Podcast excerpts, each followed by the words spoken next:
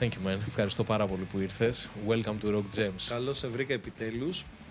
Ήθελα πάρα πολύ να έρθεις, τα κατάφερες, ήρθες μόνος σου, Ναι. ήρθες μπάμ από Βόλο και το εκτιμώ ιδιαίτερα και αυτό. Ήταν ε, ε, γρήγορη συνεννόηση.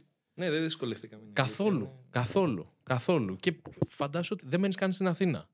Όχι. Φίλε, μόλις ήρθες από το Βόλο και είσαι διπλός καλλιτέχνης. Είσαι, ασχολείσαι με το τατού, τατουατζής και κιθαρίστας σε, σε μπάντες. Ήσουν βασικά σε μπάντα είσαι, απλά έχεις παίξει με αρκετές μπάντες, αλλά ανεβάζεις και βίντεο στο YouTube. Ναι. Προσπαθώ όσο μπορώ να το κοινώ και εκεί πέρα να ανεβάζω. Ξέρεις, γενικά να μένω ενεργός για να έχω ένα κίνητρο ώστε να γράφω, να ηχογραφώ, να βιντεοσκοπώ, να μην μένω στάσιμος όσο γίνεται. Και το, Ξέρεις. τα κανάλια, βασικά τα μέσα Ναι. τα οποία παρουσιάζεις τη δουλειά σου, είναι, ε, έχουν από όλα. Έχουν από τατού, από κιθάρα, έχουν από event που έχεις παρακολουθήσει και με Α. τατού αλλά και σε μουσικά live που πηγαίνεις. Έχουν και skate. Αυτό είναι και καλό και κακό.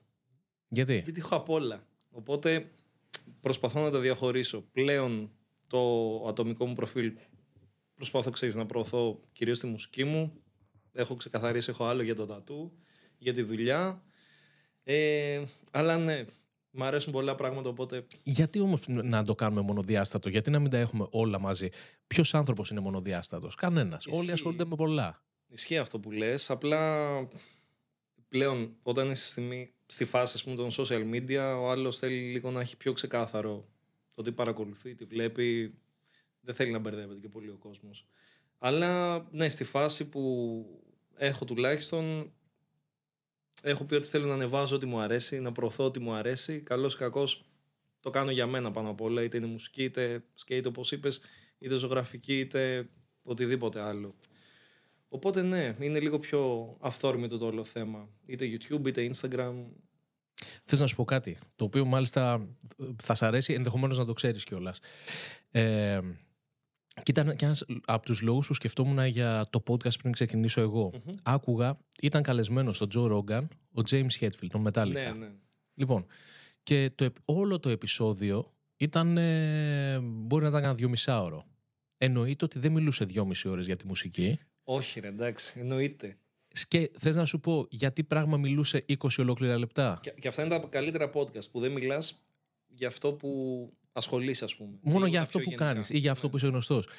Ο Χέτβιλ πέραν όλων των άλλων που ας πούμε ενδεχομένως να είναι γνωστό το ότι είναι συλλέκτης αυτοκινήτων, παλιών αυτοκινήτων κτλ.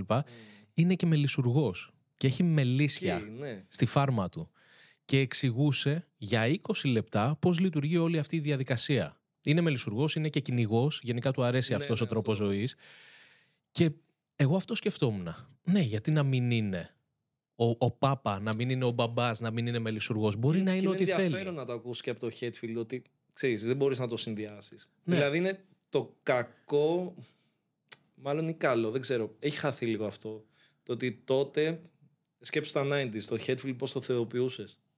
Θα έλεγες ο Hetfield με μελίσσια. Ναι, να, με βα- τα να βάλει social την ωραία media- τη μάσκα με το φιλέ Ναι, μπροστά. οκ. Λες, α, οκ, γα- σούπερ, ξέρεις.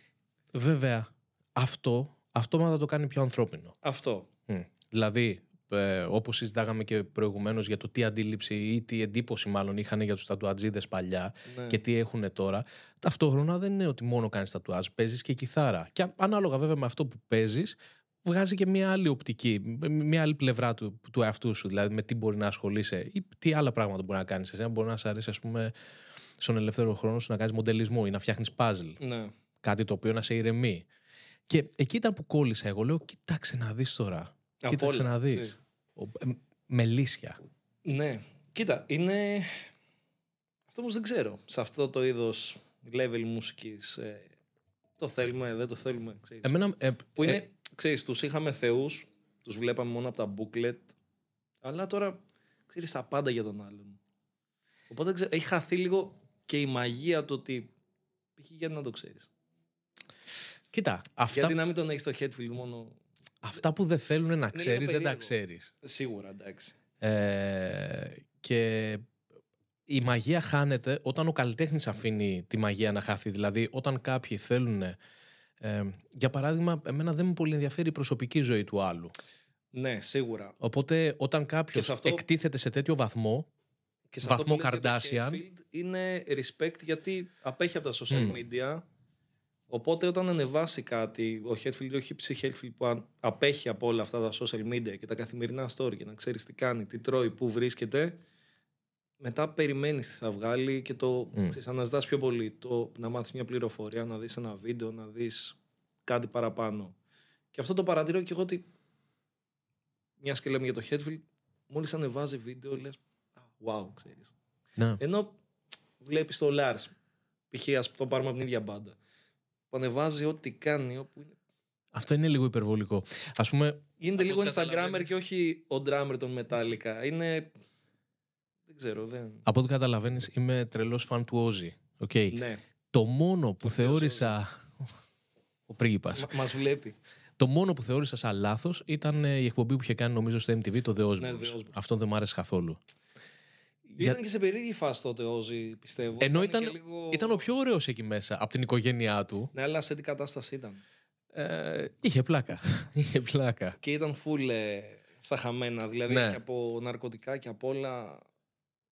Αλλά και πάλι αυτό δεν θα ήθελα να το. Ε, προτιμώ να υπάρχει ένα όριο στο τι σου παρουσιάζει ο άλλος. Και εννοείται ότι όλα αυτά που συζητάμε έχουν να κάνουν ε, με τη δημιουργικότητά σου. Δηλαδή Ναι, το σίγουρα. τατού, Μμμ. η μουσική, ακόμα και το skate είναι κάτι δημιουργικό. Τώρα, ξέρω εγώ, μια τρυφερή στιγμή που θες να μοιραστείς, οκ, το δέχομαι με, με τη σύντροφό Ναι. σου για παράδειγμα, αλλά απ' την άλλη δεν νομίζω ότι αφορά και κάποιον σε αυτό το κομμάτι, ίσως να γίνεται μετά λίγο κουτσομπολίστικο. Αυτό προσπαθώ να το αποφύγω και γενικά δεν νομίζω να έχει και τόσο νόημα. Γιατί όπως είπαμε, ας πούμε, το Instagram το έχω κατά κύριο λόγο να προβάλλω αυτά που μου αρέσει να κάνω. Δεν σου λέω ότι δεν θα μου αρέσει να πάω μια βόλτα με την κοπέλα μου ή οτιδήποτε. Απλά το θέμα ποιο είναι ότι άλλο να προβάλλεις την τέχνη σου και άλλο να προβάλλεις τώρα το τι αράζεις. Και τις γάτες μου τις ανεβάζω. Μμ. Δεν στο κρύβω. Αλλά θέλει μέτρο και το τι ανεβάζεις. Μιας και ανέφερες τις γάτες, τι σχέση έχουν οι γάτες με το metal, Γιατί ας πούμε όλοι οι μεταλλάδες είναι τρελοί με τις γάτες. Gary Holt. Ναι, Μανιακός με τις γάτες. Μανιακός. έχεις γάτα. Έχω δύο. Δε- Δεν το είχα σκεφτεί, αλλά έχω δύο το Ρόκι και το Μοχίτο. Ναι, είδες. Βέβαια, ε, αλητόγατες, ευρωπαϊκός Ναι, ναι. κεραμιδόγατος, έτσι όπως λέει. Όχι, ευρωπαϊκός τιγρόγατος, κοινός κενα- κεραμιδόγατος, Οκ. έτσι λέγονται αυτές. Με λίγα λόγια, ε, τα, τα είχα βρει μικρά και Ναι. τα υιοθέτησα και είναι εντός εκτός σπιτιού. Δηλαδή φτάνουν, Α. μέχρι, φτάνουν μέχρι το μπαλκόνι, αλλά είναι μέσα στο σπίτι μου. Οκ. Ο, ε, Δεν σου κατάλαβες. φεύγουν. Εννοώ ότι είναι ας πούμε στην αυλή του σπιτιού ζουν, Μμμ. αλλά δεν μπαίνουν μέσα στο σπίτι. Κάπως έτσι σε έχω. Έχεις τα όρια. ναι, ναι, κάπως έτσι. Όχι εγώ μέσα σπίτι και... Κανάκεμα. Ναι ρε, ναι. Εννοείται. Και εκτός από, από τον Γκάρι Χολτ, από τους Έλληνες νομίζω ο Μπομπ Κατσιόνης, εσύ, Ναι, με και ο γάτες. Μπάμπης και ο Γκάς φου Ναι. με γάτες. Γκάς με γάτες, ε, νομίζω τον... ε, Και ο, γα- Σπ- και ο Σπύρος από Σέπτικ, νομι- ο Σεφ νομίζω είχε μια Μμ. γάτα. Τι Μια παίζει; Sphinx. Ε, τι παίζει; Είναι ωραίες οι γάτες. ρε φίλε. Δηλαδή, το βλέπω και εγώ. Κατά κύριο λόγο, ας το πάρουμε ως εξής. Μπορεί να συνδυάζεται και το ότι οι μουσικοί γενικά λείπουν, περιοδεύουν. Μια γάτα μπορεί να μείνει μόνη της. Μία, δύο, πέντε, δέκα μέρες Ναι. που λέει ο λόγος, αν έχει τροφή νερό. Το σκυλί θέλει τη βόλτα του και όλα τα σχετικά. Οκ, αγαπάμε και σκυλάκια. Αλλά, Να σε διορθώσω λίγο. Ναι. Έτσι, λίγο, να σε λίγο πιο... αλλά σκέψου ότι όταν παίζεις κιθάρα και ανεβαίνει πάνω η γάτα και σου κάνει παρέα, είναι. Δεν ξέρω. Σε βοηθάει στο producing.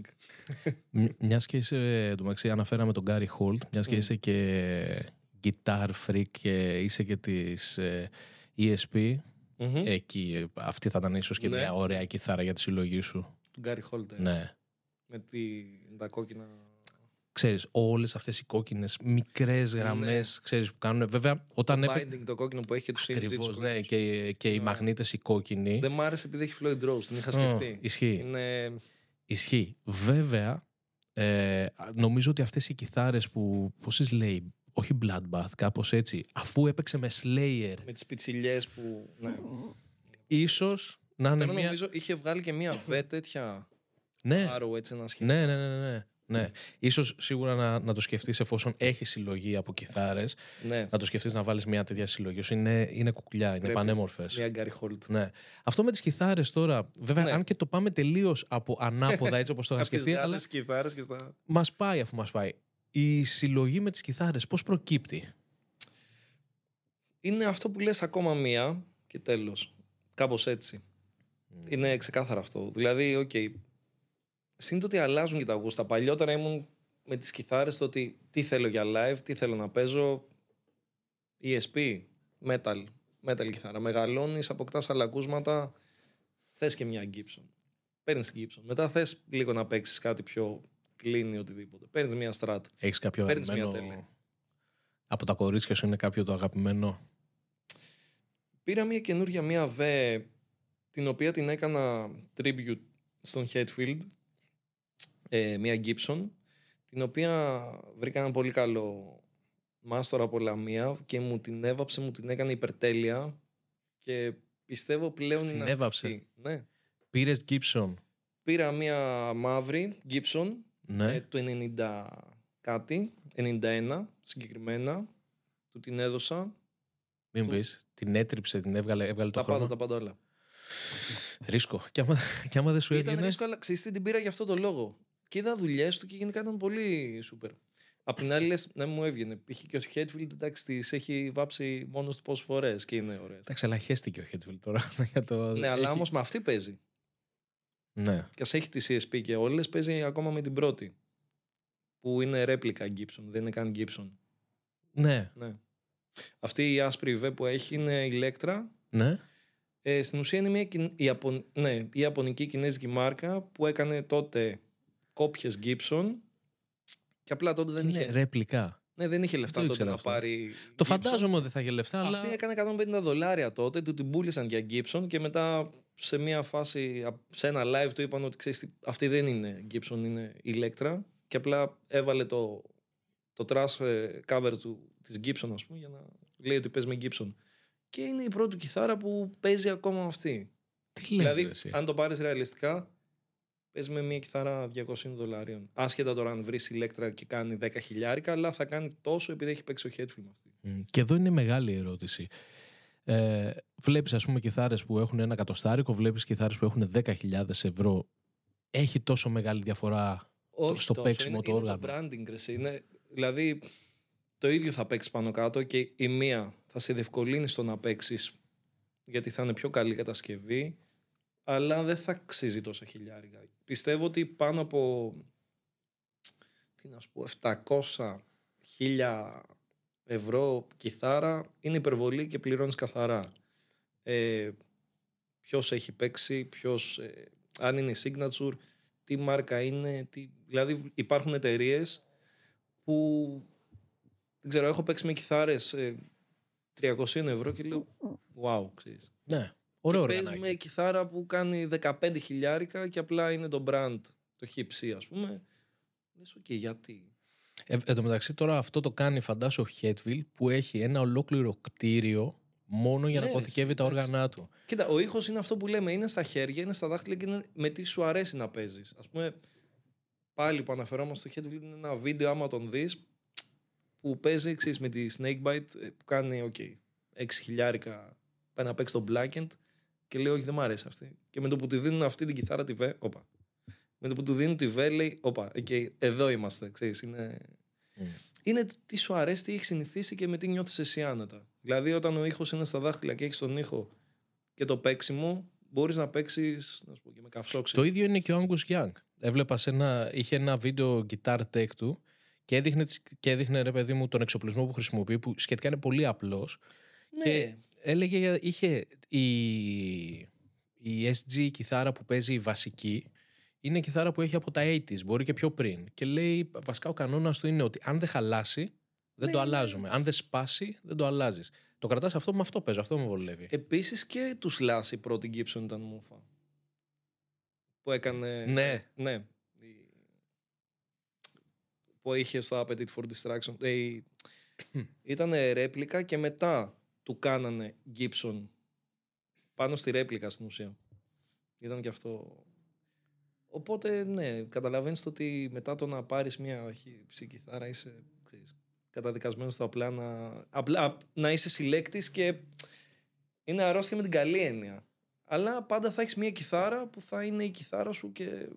Ωραία, εσένα ποια είναι η κιθάρα σου; Καταρχάς πόσες κιθάρες έχεις; Εντάξει, έχω...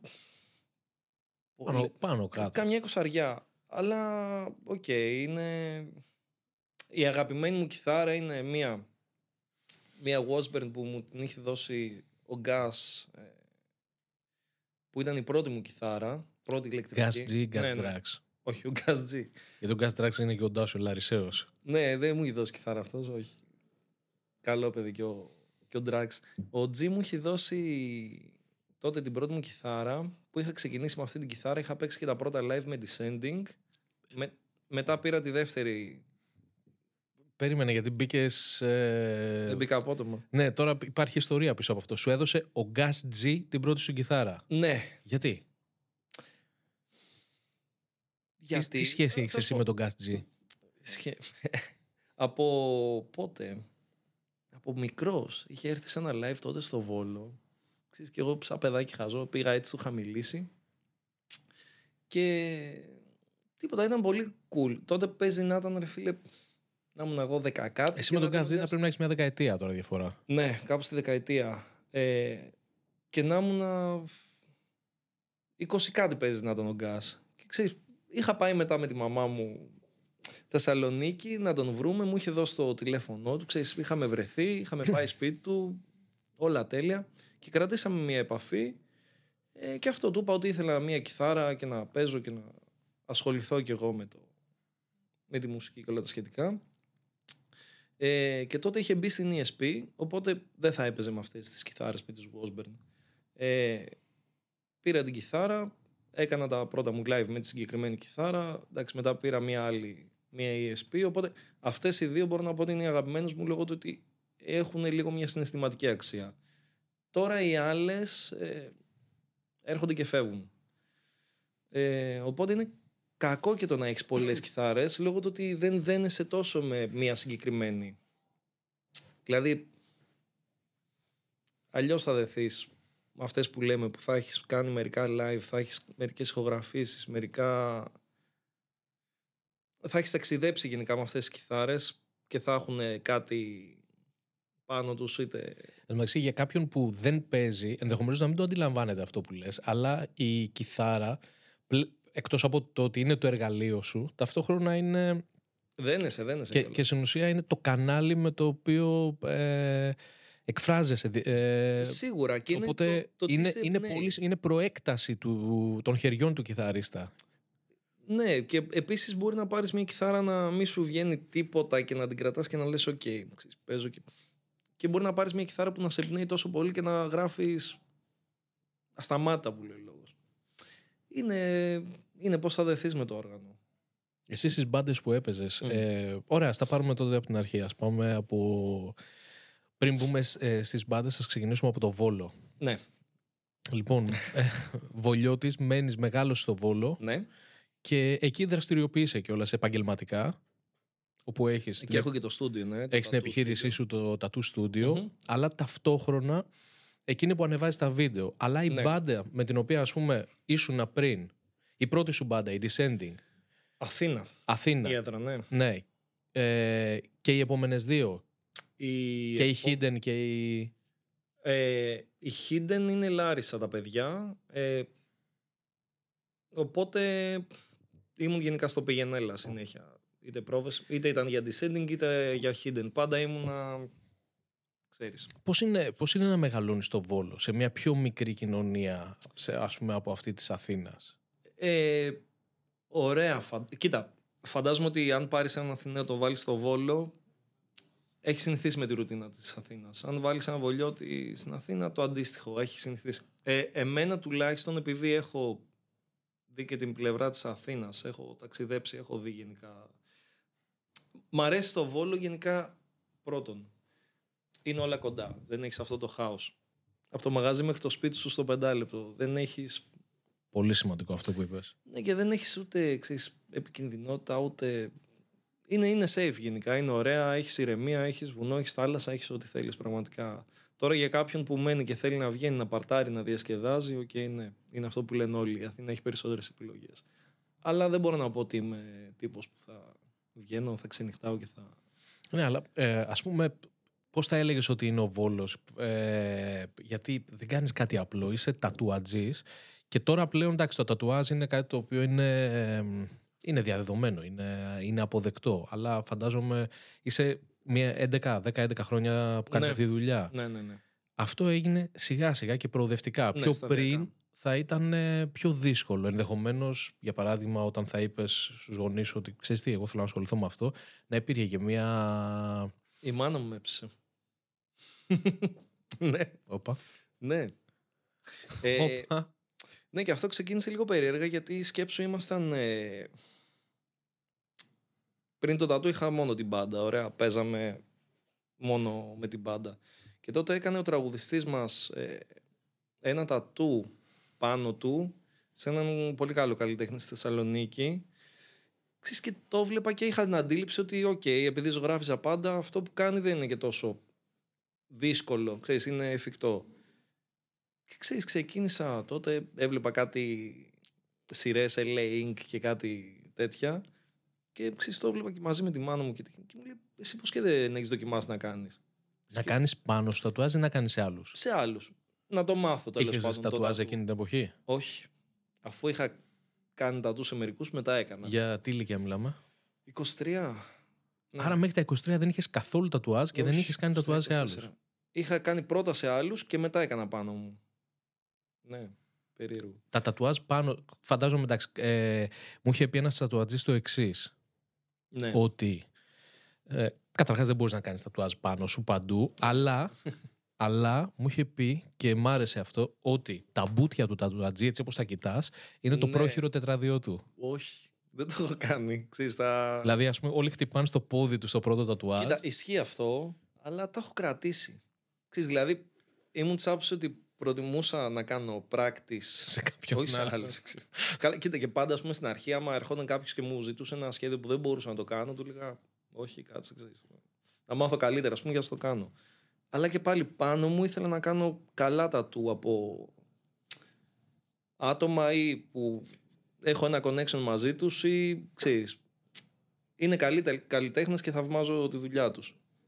Ας πούμε, τατού μου έχει κάνει και ο Gus και η κοπέλα μου και... τε- Αλλά οκ, είναι... Ο Gus G σου είχε κάνει και Ναι. τατουάζ. Ναι, κάνει ναι, και τατουάζ. Το έχω σε βίντεο.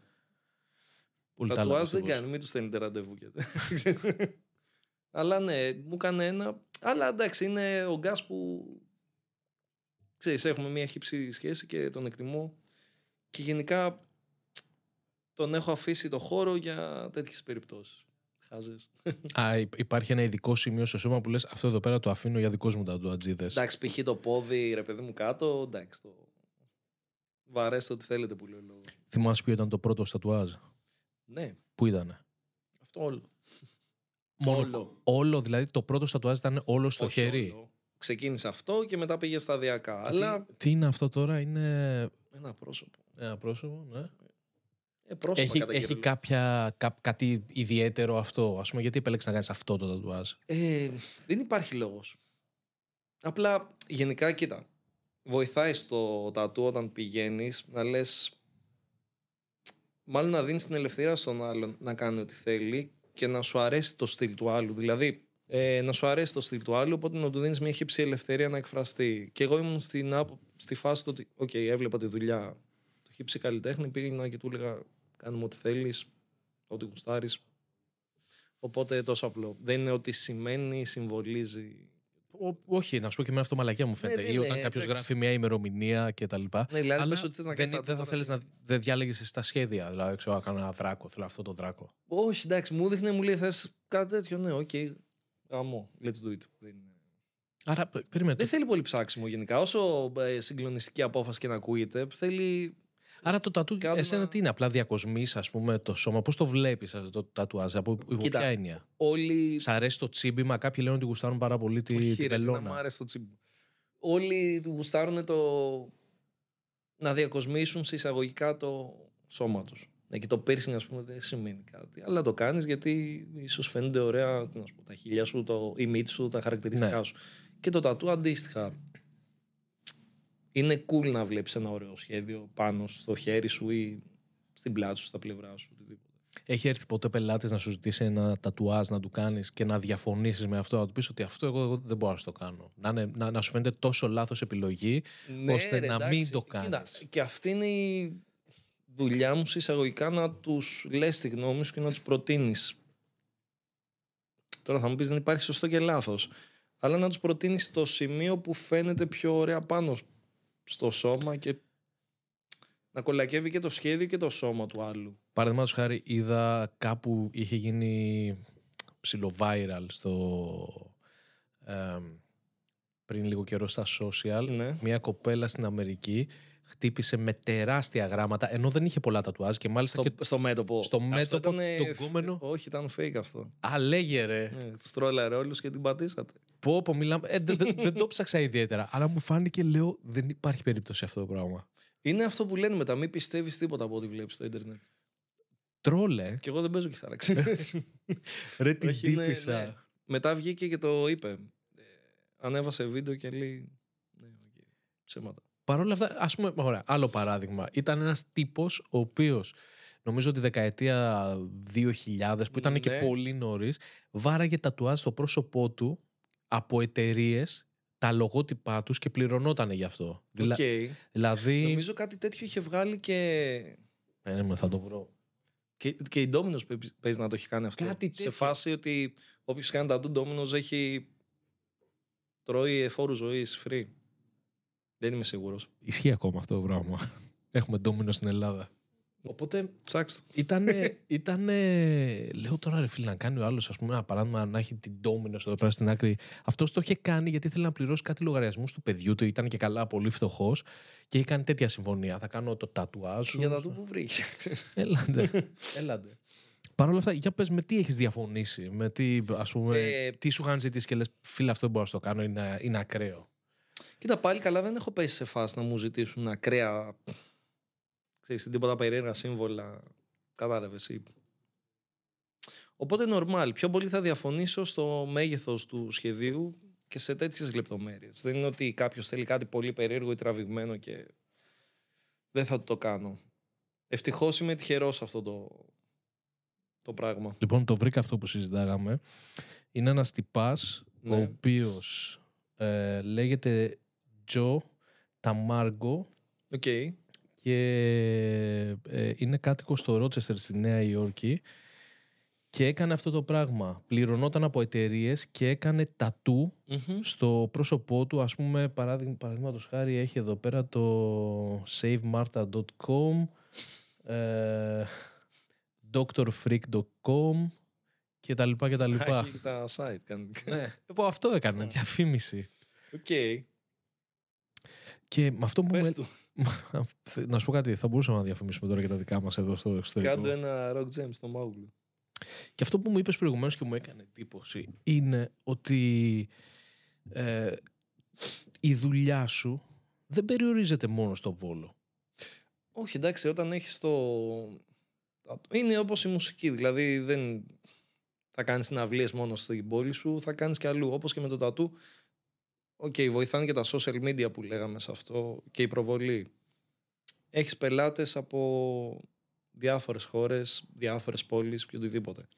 Ε, υπάρχουν και τα tattoo conventions στα οποία πηγαίνεις, έχεις ένα booth το οποίο έρχεται, βλέπει ο κόσμος τη δουλειά σου σε μαθαίνουν, μπορείς να συνεργαστείς με άλλα στούντιο του εξωτερικού, ε, να κάνεις τα guest σου και να... Άρα ενώ στην Ναι. ουσία πρακτικά είσαστε όλοι τα τουατζή, είσαστε ανταγωνιστές. Γιατί κάνετε, το ίδιο πράγμα θέλετε να κάνετε, την ίδια δουλειά να πάρετε. του. Δεν είναι ότι όλοι έχουν ένα στυλ. Υπάρχει οπότε- συνεργασία όμως. Υπάρχει δηλαδή ο ένας να δουλέψει με τον άλλον. Ναι. Κατά κύριο λόγο ναι και γενικά Όταν λες το στυλ, δηλαδή. είναι περίεργο μωρέ. Γενικά τι... Εννοείς ότι εσύ για παράδειγμα, με συγχωρείς, εσύ για παράδειγμα κάνεις ιαπωνικά, ο Όχι, εγώ άλλος, κάνω, κάνει, ας πούμε, ναι, ο άλλος κάνει κάτι άλλο, ένα Αυτό. άλλο σχέδιο και ειδικεύεσαι σε αυτό. Αυτό ακριβώς. Εγώ, ας πούμε, κάνω ρεαλιστικά. Κάποιος που θα κάνει Ιαπωνικά, θα κάνει μόνο Ιαπωνικά. Ε, Κάποιος που θα κάνει neo-traditional ή old school, θα κάνει μόνο αυτό. Οπότε και ο κόσμος θα δει και θα κρίνει πού θα πάει ή αν έρθει κάποιος σε μένα και μου πει για ιαπωνικό στυλ θα του πω δεν στο κάνω, θα σου προτείνω δύο-τρεις άλλους καλλιτέχνες. Οπότε μοιράζεται λίγο έτσι και ο κόσμος και το στυλ και η όλη δουλειά. Αλλά απ' την άλλη πρέπει λίγο να κάνεις focus σε κάτι είτε είναι το στυλ σου είτε είναι αυτό που θες να ξεχωρίσεις για να γίνεις καλός. Τώρα και το να τα κάνεις όλα μόνο στάσιμος θα είσαι. Δεν είναι ότι θα, θα ξεχωρίσεις κάπως. Δεν σου λέω θα κάνεις και τα μικρά τατού στο στούντιο δεν μπορείς να τα αποφύγεις ή μπορεί να έχεις πελάτες που να θέλουν να κάνουν μόνο σε σένα. Ε, Ok, okay, θα το κάνεις, αλλά είναι τι θα προβάλλεις. Εσένα σε ενδιαφέρει πιο πολύ να κάνεις και τατουάζ τα οποία να, είναι, να, να εμπεριέχει μέσα. Να, το πω, να, να, να είναι μια ζωγραφιά ή δεν σε ενδιαφέρει, ας έρθει ο άλλος, να γράψει το όνομά του εδώ πέρα. Ξέρω εγώ, Θοδωρής, Θεόφιλος. Είναι...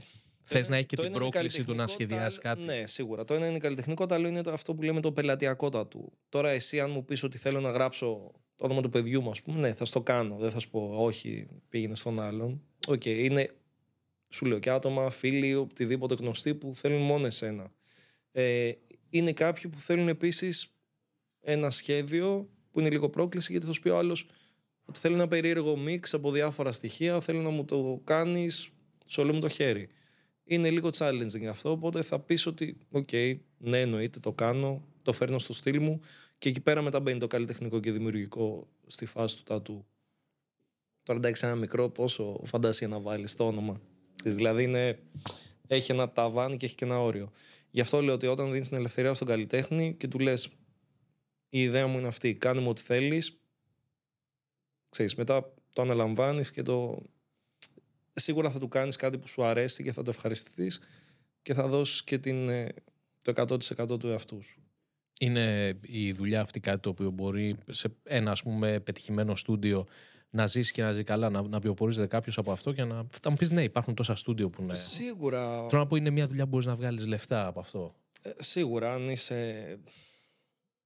Αν το κάνεις σωστά, δηλαδή αν, αν βαράς σπίτι σου, okay, πάλι θα, θα βγάλεις τα χύψη λεφτά, αλλά γενικά όταν έχεις ένα μαγαζί και το τρέχεις ε, και είσαι καλός και κινείσαι γενικά σωστά και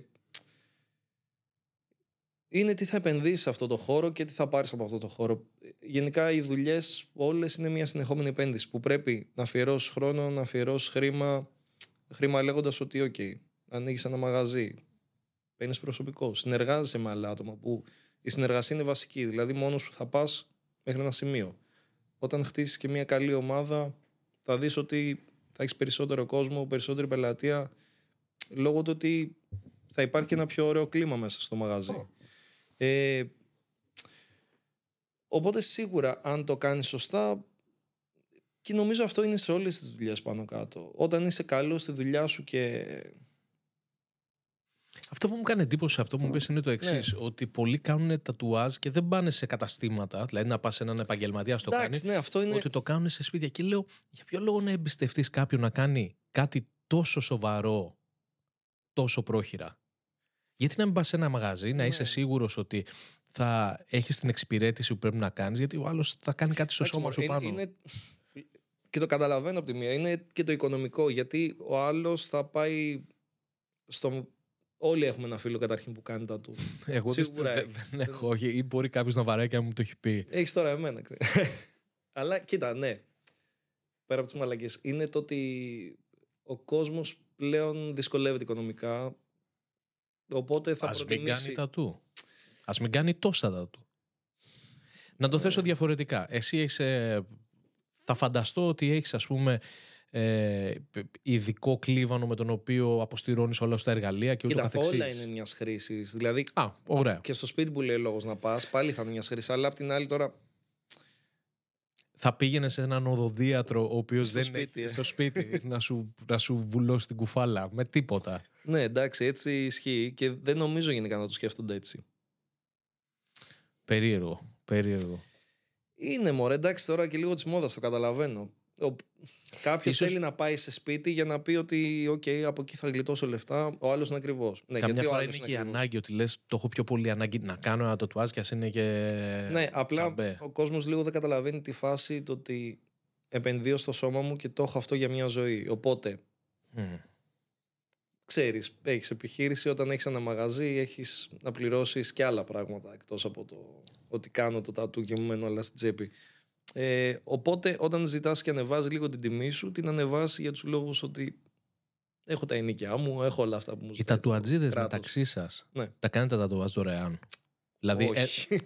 δηλαδή είμαι, Κοίτα, εγώ- είμαι εντάξει. εγώ τατουατζή, είσαι εσύ, σου λέω Ελά, να σου κάνω τατουάζ και μου κάνεις και εσύ ένα, ο καθένας στο ναι, στυλ μωρέ, του. εντάξει, το, τ- τώρα άμα είσαι φίλος με τον άλλον, ναι. Τώρα άμα είναι ένας άκυρος τατουατζής που δεν τον ξέρεις και θέλει απλά ένα τατού, ίσως του κάνεις μια καλύτερη τιμή, Ωραία, οτιδήποτε. εγώ Σου Δεν- λέω τώρα, έλα εδώ, ας σου κάνω εγώ τώρα Σου κάνω ένα το ωραίο τατουάζ. τατουαζάκι στο δικό μου το στυλ. Αυτό είναι, ξέρεις, ξεκάθαρα πάνω σου αν θα το χρεώσει τον άλλον ή όχι. Ή και τι σχέση έχετε. Τώρα το ότι κάνει τατού ο άλλος, οκ, δεν θα είναι free επειδή κάνει την ίδια δουλειά. Ναι, καλά, ναι, σίγουρα. Είναι, ξέρεις. Κοίτα, και τι γε- σχέση έχεις με τον άλλον. πάνω απ' όλα. Γενικά, εγώ έχω, είμαι τη γνώμη ότι το πιο ακριβό πράγμα είναι το τσάμπα. Ότι, Ναι, ότι, ναι, ότι όταν, ζη- όταν συνέχεια έχεις κόσμο ο οποίος μάλλον πρέπει, να, πρέπει οτιδήποτε παίρνεις να το πληρώνεις με τον ένα ή τον άλλο τρόπο. Τίποτα δεν Κοίτα, είναι δωρεάν, τίποτα δεν είναι τσάμπα. Ναι, γιατί είναι αυτό που λέω ότι είτε το κάνεις τζάμπα είτε τον χρεώσεις τον άλλον σε όλα τα θέματα εν μέρει πάντα θα βρει να πει κάτι κακό. Είτε μακροπρόθεσμα είτε κατευθείαν. Εγώ νομίζω ότι Οπότε, άμα τον χρεώσεις θα το εκτιμήσει πιο πολύ. κοίτα, άμα για το μένα πρέπει να είσαι- ακριβοπληρώσει. Πρέπει να είσαι τυπικός. Ναι, άμα το ακριβοπληρώσει, θα το εκτιμήσει κιόλας περισσότερο γιατί. Εντάξει, θα έχει δώσει και ένα καλό ποσό. Δηλαδή, για άμα- ό,τι και να είναι αυτό. Άμα του κάνεις εδώ τώρα ας πούμε, ένα μικρό τατουάζ το οποίο είναι ξέρω, εγώ, σε ένα μέγεθος σαν, σαν, το, σαν το δάχτυλο και του πάρεις ένα χιλιάρικο, αυτός θα Ναι. θεωρεί ότι είναι το καλύτερο τατουάζ του κόσμου. ισχύει γιατί το αυτό. πλήρωσε. Γιατί άμα Μα- δεν, το, marketing. άμα δεν το νομίζει αυτό, τότε θα είναι βλάκας που έδωσε αυτά τα λεφτά. Και ίσα ίσα αν τον χρεώσεις και εσύ παραπάνω, θα πει ότι είναι Ξεκάθαρα. φοβερός. Ναι. Ναι, ισχύει αυτό. Είναι λίγο Ξεκα... Σκέψου, στην το, ανθρώπινη φύση. σκέψου το πολύ απλά με, για παράδειγμα, τις γυναίκες και τις πολύ ακριβές τσάντες. Όταν, ας πούμε, δίνουν 20.000 ευρώ για να πάρουν μια τσάντα, η οποία Ναι, αλλά τι σου λέει, ότι δεν μπορείς να την πάρεις, πρέπει να μπεις σε λίστα, πρέπει να πάρεις και άλλα πράγματα. Μμμ. Συν το ότι πρέπει να είσαι κάποιος κάποια για να την αγοράσει. Οπότε μπαίνεις σε μια λούπα που θες. το θες πιο πολύ. Ναι. Απλά είναι, το λέω αυτό γιατί, Γιατί, είναι κάτι... μετά μπαίνει και το exclusive. Το ότι δεν, μπορώ να το έχω, δεν μπορεί να το έχει όλοι, όλος ο πληθυσμός, ούτε όλες οι γυναίκες, οπότε πρέπει να το πάρω για να ξεχωρίσω. Οπότε και είναι το καλό marketing, το ότι σου πετάει το exclusive, το ότι θέλω να είμαι μία από αυτές ή από αυτούς ή να το 100%. πληρώσω και να... 100%. Και αυτό πώς το έχουν καταφέρει, γιατί ας πούμε το Είναι ίδιο, μαγεία υπάρχει, το marketing. το ίδιο άστα. υπάρχει ας πούμε και με τις εταιρείες αυτοκινήτων. Αλλά Mm. εκεί πέρα πληρώνεις τεχνολογία, πληρώνεις ασφάλεια. Δηλαδή, Ναι, ας πούμε τα φρένα μιας Lamborghini έχουν ε, όσο έχει όλο το δικό μου το αυτοκίνητο σε τιμή, γιατί πολύ απλά πρέπει αυτό το αμάξι να φρενάρει, να, είναι, να, να, να σου παρέχει ασφάλεια. Μία τσάντα είναι ένα κομμάτι δέρμα, το οποίο είτε το πάρεις με 50 ευρώ, λέμε τώρα, είτε το πάρεις με 500.000 ευρώ, αυτό έχει να κάνει με όσα σου ζητάει ο άλλος και αυτό όσο ακριβώς. διατεθειμένος Και- είσαι να και- το... Και στο τατού και σε πολλά πράγματα. Στο Είναι τατού το παίζει, αυτό θα σε ρωτάω, παίζει αυτό δηλαδή ότι το ίδιο τατουάζ από διαφορετικούς καλλιτέχνες κοστολογείται διαφορετικά; Ναι, εννοείται. Ε, Είναι. Πώς να σου το εξηγήσω; Είναι ένα τατού το οποίο μπορώ να στο κάνω και τζάμπα. Μπορώ να σου ζητήσω και 100 ευρώ, μπορώ και 500, μπορώ και 1000. Ε, εκεί μετά είναι το πώς κοστολογεί τη δουλειά του καθένας. Ε, τι είναι διατεθειμένος να δώσει ο άλλος. Υπάρχουν στάνταρ τιμές για τον καθένα, αλλά μετά αυτό κοστολογείται και λίγο, ξέρεις, ε, ο καθένας έχει τον τρόπο τέλος πάντων. Άλλος θα χρεώσει με την ώρα, άλλος θα χρεώσει με το σχέδιο, άλλος θα χρεώσει με το κομμάτι και με το τι, δυσκολ... τι δυσκολία έχει το κάθε κομμάτι και τη λεπτομέρεια. Οπότε εκεί μετά βγαίνει και η χύψη τιμή που θα καθορίσει ο άλλος. Δεν είναι. Ανέφερες προηγουμένως το LA Inc. Ναι. όπου εγώ τώρα πώς το, ενώ δεν ξέρω πολλά από τα τουάζ, το γνωρίζω αυτό από την Kat Von D, ναι. την οποία, σίγουρα θα το ξέρεις αυτό, την, ε, την είχα πρώτα τσεκάρει πριν από μία 15 ετία, μπορεί και παραπάνω, από βίντεο του BAM. Μαργκέρα. Ναι, ρε φίλε. Ναι, από, από Τζάγκας και από Έβλεπα τα πρόσφατα τα Viva La Bam. Viva La BAM, CKY. Πριν, πριν πούμε και για τον BAM, εφόσον είσαι και του skate, αυτό που με έκανε ιδιαίτερη αίσθηση και αυ- αξίζει τώρα τον κόπο, Τη συγκεκριμένη φαντάζομαι ότι την παρακολουθώ και στα social.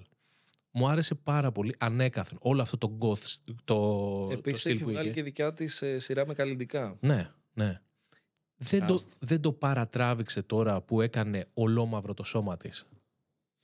Ε, ναι, αλλά αυτό το έκανε Δεν κατά είναι κύριο λόγο ακραίο. για να καλύψει τα παλιά τα του. Και Ναι, οκ.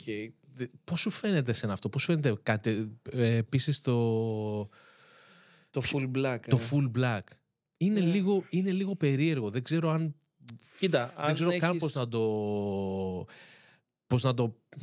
αν πώς έχεις να άσχημα μεταφράσω. τατού, ε, είναι η μόνη λύση μετά. Ή laser για Α, το- αφαίρεση. Η αφαίρεση, ας πούμε, τα αφαιρεί τελείως; Ε, Ή σου αφήνει σημάδια; να σου πω την αλήθεια, δεν έχω δει σε μεγάλα σχέδια. Εκεί πέρα παίζει ρόλο μετά το τι μηχάνημα, τι laser χρησιμοποιεί ο άλλος, το Ινστιτούτο, πόσες συνεδρίες θα κάνεις. Ωραία, και πες ότι η ΚΑΤ που, τα, που το γέμισε όλο στο σώμα Ναι. της πλέον είναι μαύρο. Δεν μπορεί να κάνει πλέον άλλο τάζ. Τελείωσε. Όχι, μετά και πάλι και με άσπρο να κάνει από πάνω θα φαίνεται η αντίθεση, δεν θα είναι τόσο. Οπότε αυτό που- όταν το είδα, όταν είδα δηλαδή σιγά σιγά πώς, ε, πώς γέμιζε το σώμα της, αυτό μου προβλημάτισε. Γιατί; Και πάλι, θα σου πω γιατί. Στεναχώρησε. ναι, θα σου πω γιατί. Και πάλι αυτό που έβλεπα. Δεν ξέρω. Δεν σου έχει τύχει καμία φορά να σ' αρέσει κάτι και να σε προβληματίζει γιατί σ' αρέσει. Δηλαδή, ενώ την έβλεπα Πολλές φορές. και ήταν πάρα πολύ ωραία, ταυτόχρονα Ξέρεις έβλεπα τι; κάτι το οποίο δεν. Α- αλλά αυτό που είναι που συντριγκάρει μετά. Ενδεχομένως ναι, ναι, γιατί έχει στυλ. Είναι, ο- είναι ο τύπος της. Σου έχει τύχει, ας πούμε, να βρεις κάτι που να μην σ' αρέσει καθόλου, αλλά να θες να το αγοράσεις. Καλή ερώτηση. Που να μην μου αρέσει καθόλου. Να λες. Τι μαλακή είναι αυτή. Αλλά Θα την πάρω. ναι, έτσι για να δω πόσο μαλακή είναι από κοντά, που δεν καταλαβαίνεις αν σ' αρέσει τελικά ή αν δεν σου αρέσει. Είναι λίγο περίεργο αυτό που λέω. Μου είχε τύχει αυτό με κάτι το οποίο ε, το αγόρασα αλλά τελικά μ' άρεσε. Αυτό. Οπότε σε ιντριγκάρει και δεν ξέρεις γιατί μέχρι να το πάρεις ή μέχρι να Ναι. το δει. Ε, Ήμουνα με τα PC και τα Mac. Εγώ πάντα ήμουνα PC Οκ. και Οπότε εί- την πάτησες έτσι με το Mac. είχα iPhone από τότε που βγήκε το iPhone, αλλά είχα πάντα PC. Μόνο Windows. Και Οκ. ήμ- ήμουν από αυτούς που έκραζα τα Mac γιατί ήταν υπερβολικά ακριβά. Μέχρι που πήρα φέτος αυτό εδώ πέρα, δεν έχει κλείσει ένα χρόνο. Οπότε λες δεν και λέω, ξανά τέτοιο. λέω, τι εργαλείο είναι αυτό; Τι φοβερό εργαλείο είναι αυτό; Οπότε Σε όλ- σε όλους κάπως, το λέω. κάπως έτσι μου έκατσε εμένα. Δηλαδή εκείνη το παραδέχτηκα, είπα ναι το PC είναι καλύτερο και πιο οικονομικό από την άποψη ότι best value for money αλλά το Mac Ναι, είναι οι δυνατότητες εργαλείο. και όλα τα είναι σχετικά που εργαλείο. Δηλαδή ας πούμε τώρα ό,τι λέμε κινητό, ε, ταυτόχρονα στον υπολογιστή, παρέχει. Ναι, ρε. συν όλα τα, τα προγράμματα βέβαια δεν μπορείς να βάλεις σπασμένα αλλά εντάξει. klein mind. Εντάξει. Κοίτα. Ε, αν τα αγοράσει όμως, ξέρεις ότι σου καίγεται το PC, τα έχεις ξανά διαθέσιμα. Μμ. Ναι. Εκεί την πάτησα εγώ με αυτό. Εντάξει, τώρα κάτι άλλο δεν μου ξανατύχει. Να, να, να μην θέλω κάτι να, να το μου έχει πάρω. τύχει και με παπούτσια και με κιθάρα. Α, ναι. Μου έχει τύχει γενικά, ναι. Αλλά, οκ, τελικά Είναι ωραίο να. Είναι Π.χ. θα ωραίο σου πω, να θα σου αλλάζεις πω. νόμοι. την Είναι LTD, ωραίο ρε φίλε να το έχω δέχεσαι. μια LTD χρυσή. Τσίρκο. Δεν μου άρεσε τόσο που λέω θα την πάρω ρε φίλε να δω από κοντά πόσο... Τελικά μου αρέσει. Παίζω Αυτή με που αυτή. έχει ανεβάσει βίντεο. Ναι. Είναι όντως ωραία. Δεν ξέρω, δεν θυμάμαι καν που είχαμε μείνει. Αλλά τουλάχιστον ήρθε ένας φίλος με ένα πολύ ενδιαφέρον. Με ένα πολύ όμορφο κιθαρόνι. με την ωραία την ESP. Μμ. Αυτή φαίνεται στα. την έχετε βάλει στα βίντεο. Έτσι να τη δείξουμε. Ναι, ναι, δώσε μας τη κιθάρα.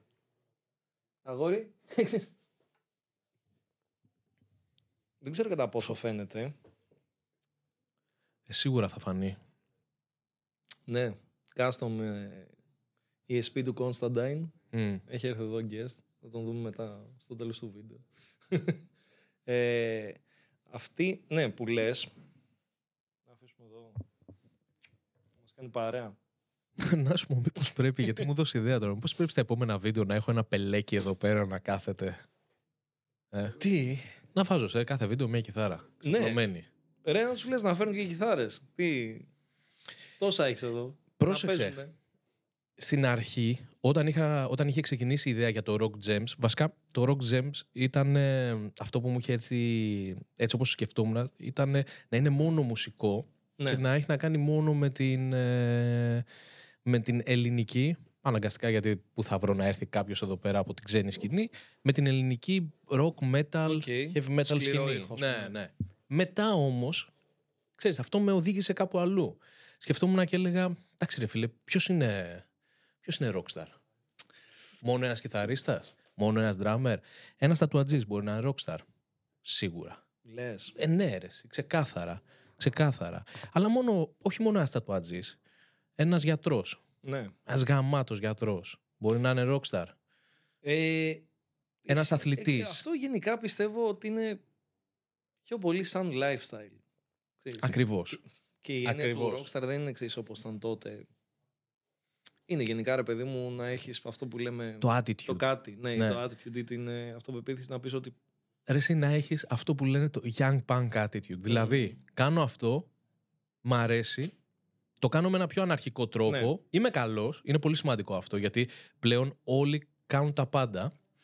Μα είμαι καλός και είναι το να- παρουσιάζω να, με να τον δικό μου ξεχωρίζεις, τρόπο. ρε παιδί μου. Είναι και ο Slash, αναφέρομαι τώρα σε rockstar, που και είναι rockstar. Ε, δεν ξεχώρισε τόσο επειδή ήταν καλός κιθαρίστας. Αλλά είχε κάτι, ξέρεις, τον έβλεπες στο stage και Ακριβώς. έλεγες Ακριβώς. αυτό τι φας, τι είναι; Ακριβώς. Γιατί φοράει καπέλο; Βασικά ξεχώρισε από όλη την μπάντα. Ξεχώρισε γιατί είχε attitude, είχε την αυτοπεποίθηση, ήταν, ε, ήταν αυτός, ξέρεις, ήταν ο Slash τέλος. Δεν, Ενδεχομένως, όποιον και να ρωτήσεις από τους Guns N' Roses, μη σου πω ότι θα ξέρει σίγουρα, θα ξέρει Τον τον, Slash Slash, και τον Axel. Αλλά attitude. μπορεί να μην ξέρει τον Axel. Ναι. Μπορεί, αλλά σίγουρα θα ξέρει τον, Α- τον, τον Slash. Τους άλλους, δεν, όχι δεν τους ξέρουν. Ρε, παιδί. Εντάξει, εμένα μου αρέσει και ο Ντάφι γιατί είναι, Ναι. είναι τυπάρα. αλλά δεν ξεχώρισαν τόσο. Μμ. Ο Ντάφι, ναι, όχι, ξεχώρισε, αλλά ξέρεις, είναι... πάντα, πάντα ένας ξεχωρίζει δύο π.χ. Αυτό δεν είναι το στοιχείο. Ενώ είναι όλοι σε μια μπάντα και είναι στο ίδιο μήκος κύματος όλοι. Αυτό δεν είναι το στοιχείο που θέλουμε. Γιατί στην ουσία, Ναι. όταν πας να δεις ένα live, θέλεις να δεις ένα show. ε, ένα performance. Δεν θες, να- όχι performance ακριβώς. Δεν θες να δεις, ας πούμε, να, να ακούσει ένα κομμάτι το οποίο να είναι παικτικά τέλειο και να είναι σαν το album. Θες, Θες να, να δεις δεις γενικά κάτι. κάτι. το οποίο θα σε. Πώς να σου πω. Θα σε τραβήξει και να. Πώς να στο θέσω, ρε παιδί. Να σε βοηθήσω. Κανένας δεν λέει πήγα και άκουσα τους Metallica. Όλοι λένε πήγα και είδα τους Metallica. Ναι. Ε, τους ακούς σπίτι σου με το Πλέον δίσκο έχει σου; γίνει οπτικο, οπτι, οπτικοακουστικό το υλικό. Δηλαδή, Σίγουρα. Θες να κλείνεις τα αυτιά, να βλέπεις ένα τέλειο πράγμα, show, live, οτιδήποτε, να κλείνεις τα αυτιά και να ακούς πολύ καλούς παίκτες. Ε, απλά θες να παθιαστείς και με κάτι. Τώρα, όταν μια μπάντα είναι αδιάφορη σε εισαγωγικά. Ποια και μπάντα σε έχει απογοητεύσει live; Live, ε.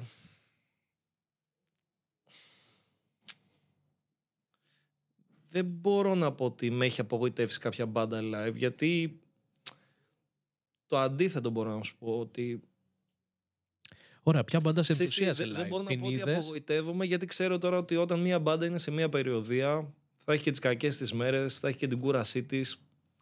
Εντάξει δεν είναι ρομπότ και δεν είμαι από τους μουσικούς που θα πάω σε ένα live και θα περιμένω πότε θα κάνει λάθος ο drummer ή πότε θα κάνει λάθος ο κιθαρίστας για να πω «Α, δεν παίζουν καλά». Ε, όταν μιλάει η μουσική τους γενικά και όταν μιλάει η δουλειά και η πορεία της μπάντας, ένα live αν δεν είναι καλό, εντάξει, so what. Ε, δεν θα κρίνω ολόκληρη την μπάντα. Αλλά π.χ. έχω δει μπάντες όπως Γκοζίρα που τους είδα την πρώτη φορά, ψέματα τη δεύτερη φορά που είχαν έρθει, είπα ότι οκ, τι είναι αυτό, ξέρεις, την μπαντάρα είναι αυτή. Κάτι έχουμε εδώ. Ναι, εντάξει. Ήταν ακραία μπάντα. Ε, αλλά γενικά δεν έχω πει ότι α, τους είδα απογοητεύτηκα. Δηλαδή ξέρω πάνω κάτω τι να περιμένω από μια μπάντα που δεν θα είμαι ενθουσιασμένος. Πώς σου φάνηκε ο τελευταίος δίσκος των Metallica; Κοίτα, ε, καλός για Metallica. Αν τον άκουγα από άλλη μπάντα θα έλεγα οκ, τετριμένος. Αλλά Αυτό είναι λέω. Metallica, ξέρεις. δεν Είναι, ε, ξέρεις τι θα ακούσει πάνω Και κάτω και, ξέρεις τι- έχουν κάνει την πορεία τους, την ιστορία τους, οπότε δεν περιμένεις να βγάλουν το δεύτερο Black Album και ούτε το θες αυτό. Βγήκε. Εδώ είναι, άκου να δεις, εδώ αυτό είναι ένα πολύ, ε, πολύ ωραίο σημείο να κουβεντιάσουμε. Και εγώ αυτό λέω πάντα, ότι όλες οι μπάντες, και δεν υπάρχει καμία εξαίρεση. Μμμ. Κάνουν το πικ, υπάρχει, Ναι. υπάρχουν ας πούμε, φτάνουν εκεί που θέλουν να φτάσουν και μετά η πορεία είναι φθίνουσα. Όλες. Ε, για τις μεγάλες μπάντες μιλάω πάντα. Τα τελευταία άλμπουμ των Iron Maiden το ίδιο. Ε, Judas Priest. Ό,τι, ό,τι έχουμε ακούσει και οι Metallica. Ας πούμε εμένα αυτό το άλμπουμ όπως το είπες. Το St. Anger σου άρεσε; Όχι, Όχι. δεν μ' άρεσε. Δεν μ' άρεσε. Είναι ένα από τους αγαπημένους μου δίσκους. Σα, σοβαρά. Κράξτε. Σοβαρά. ναι. Γιατί καταρχήν καλά. είναι ο γουστάρω τελευταίος τον μου ήχο αγαπημένος δίσκος. Μετά πφ, έπεσε. Πήρε... Ναι, μετά έγινε λίγο πιο normal η φάση τους. Το Set Anger όμως βγήκε σε μια εποχή που εντάξει, τα έχεις δει και στο βίντεο, ήταν όλοι κάμοι σέτα μεταξύ τους. Αλλά π.χ. κράζουν όλοι το ταμπούρο. Το ταμπούρο κάνει όλο αυτό τον ήχο του Set Anger. Set Anger, ωραία. Και τα τραγούδια, δεν ξέρω, ξεχώρισαν. Ήταν μια φάση που όντως πειραματίστηκαν. Είχαν τα τέτοια να το κάνουν. Δεν Κοίτα. το κάνουν πολλές μπάντες αυτό. Ε, εγώ ξέρεις τι, τι κατάλαβα όταν ε, α- άκουσα αυτό το δίσκο. Από το πρώτο δίσκο μέχρι και εκείνον δεν μπορούσα να καταλάβω αυτό που λέγανε ε, τη διαφορά του μπασίστα ε, από τον, ε, από τον Barton με τον Newsted. Δηλαδή εμένα μου φαινόταν ότι ήταν εξίσου ωραίοι και η πρώτη δίσκη και η επόμενη. Αλλά το κατάλαβα ότι Ξέρεις κάτι τι; δεν μου άρεσε μετά και όχι στον μπάσο. Δεν είναι, δεν είναι Για το μένα αυτή μου ο έπιανε τον μπασίστας μπάσο. των Metallica είναι ο Newsted. Και εμένα, ακριβώς αυτό συμφωνώ απόλυτα και για κάποιο λόγο, σου ξαναλέω, δεν είναι ότι ακούω τον μπάσο και σου λέω, Όχι, δεν μου αρέσει αυτό το μπάσο. Είναι ότι παίρνω Κανένας, κοίτα, ένα, ένα vibe το οποίο λέω, ρε φίλε, κάτι με ξενίζει. εδώ». ρεαλιστικά όμως, ε, αυτό που λένε για τους Metallica, κανένας δεν ακούει τόσο τον μπάσο. Όλοι θα σου πούνε για το Injustice for All, α, δεν έχει μπάσο. Ναι, οκ. Δεν έχει μπάσο, αλλά αυτό σε χαλάει στο Injustice Ναι, for All. πιο, δεν ε, έχει ακριβώς, δηλαδή, ακριβώς, έτσι. Klein Mind, δηλαδή Εντάξει, θα το σου γράψω εγώ ακούς. τον μπάσο, να στο ανεβάσω, να στο δίνω να το ακούς. Και πρόσεξε, δεν, ε, δεν ρίχνω τις ευθύνες στον Trujillo, απλά νομίζω ότι Όχι, α, αυτό δεν- π.χ. δεν, δεν ταίριαξε ότι πας Ο, ο αυτός. Trujillo είναι υπάλληλος, οκ. Ακόμα. Δηλαδή, για μένα είναι ο καινούριο μπασίστα του Metallica εδώ και 20 χρόνια. Και είναι Ακριβώς. ο μόνος μπασίστας που είναι τον περισσότερο καιρό στους Metallica ever από όλους. Και θες- Αλλά είναι καινούριο μπασίστας ακόμα. Είδα- Για κάποιο λόγο. Εμένα ο- τον Trujillo πριν, όχι πριν, νο- το, τον είχε πάρει το μάτι μου, ίσως κατά τη διάρκεια, τώρα δεν θυμάμαι να Έπαιζε σου πω. Suicidal Tendencies, έπαιζε και στο. Έπαιζε με Όζη. Και το, έπαιζε με τον Ozzy, τον έπαιζε είχα δει. Με Black Label για μία περίοδο. τον είχα δει με Όζη, σε, όχι live εννοείται, Και στο, Live at Budokan νομίζω. στο Budokan Ναι. και ήταν τυπάς. Τυπάς, Ναι, ναι, μαζί ναι, με ναι. Ζακ Wild και μου τέριαζε full. Και όταν τον είδα, τον ίδιο τύπο, Ισχύει. στους Metallica, ήταν απογοήτευση. Και λέω ρε φιλέ, Κοίτα, απο... είναι πολύ Ήταν η καλός χημεία. μπασίστας. Δεν είναι... είναι αυτό όμως. Δεν ταιριάζει τόσο. δεν ταιριάζει με το στυλ. Ενώ με, με τον Όζη τέριαζε, γιατί ακριβώς έπαιρνε ετερόκλητους παίκτες Αυτό. Ήτανε- Κοίτα, γενικά μια τετράδα όταν είναι τετράδα δυνατή και δεις κάποιον ε, θα σου ξυνήσει. Θα σου φανεί περίεργο το να δεις στη θέση του Newsted έναν άλλο μπασίστα. Που Εντάξει, είναι λίγο δίκοπο μαχαίρι αυτό, γιατί και κάποιος δεν νομίζω να τέριαζε κάποιος ε, στους Metallica μετά το Newsted. Όποιον και να έβλεπες πάλι το ίδιο πιστεύω θα έλεγες. Και εσύ και εγώ και όλοι. Ε, πάντως είναι πολύ καλός μπασίστας και είναι πολύ καλή προστίκη. Ωραία, να φέρω ένα παράδειγμα. Ναι. Πες ότι μπορούσαμε, μπορούσες εσύ να διαλέξεις για μπασίστα για τους Metallica και να τον κλέψεις από οποιαδήποτε μπάντα θες. Δεν θα ταιριάζε καλύτερα. Εμένα θα βάζα ρε. τι. Αυτή είναι καλή ερώτηση. Κράτα τη να την κάνουμε μετά. Αν θα έπαιζες μπάσο για, για μια μεγάλη Στους μπάντα. Metallica δεν θα ήθελα. Ε, Κα- Ξέρεις, επίσης δεν θα ήθελα να γνωρίσω Hetfield.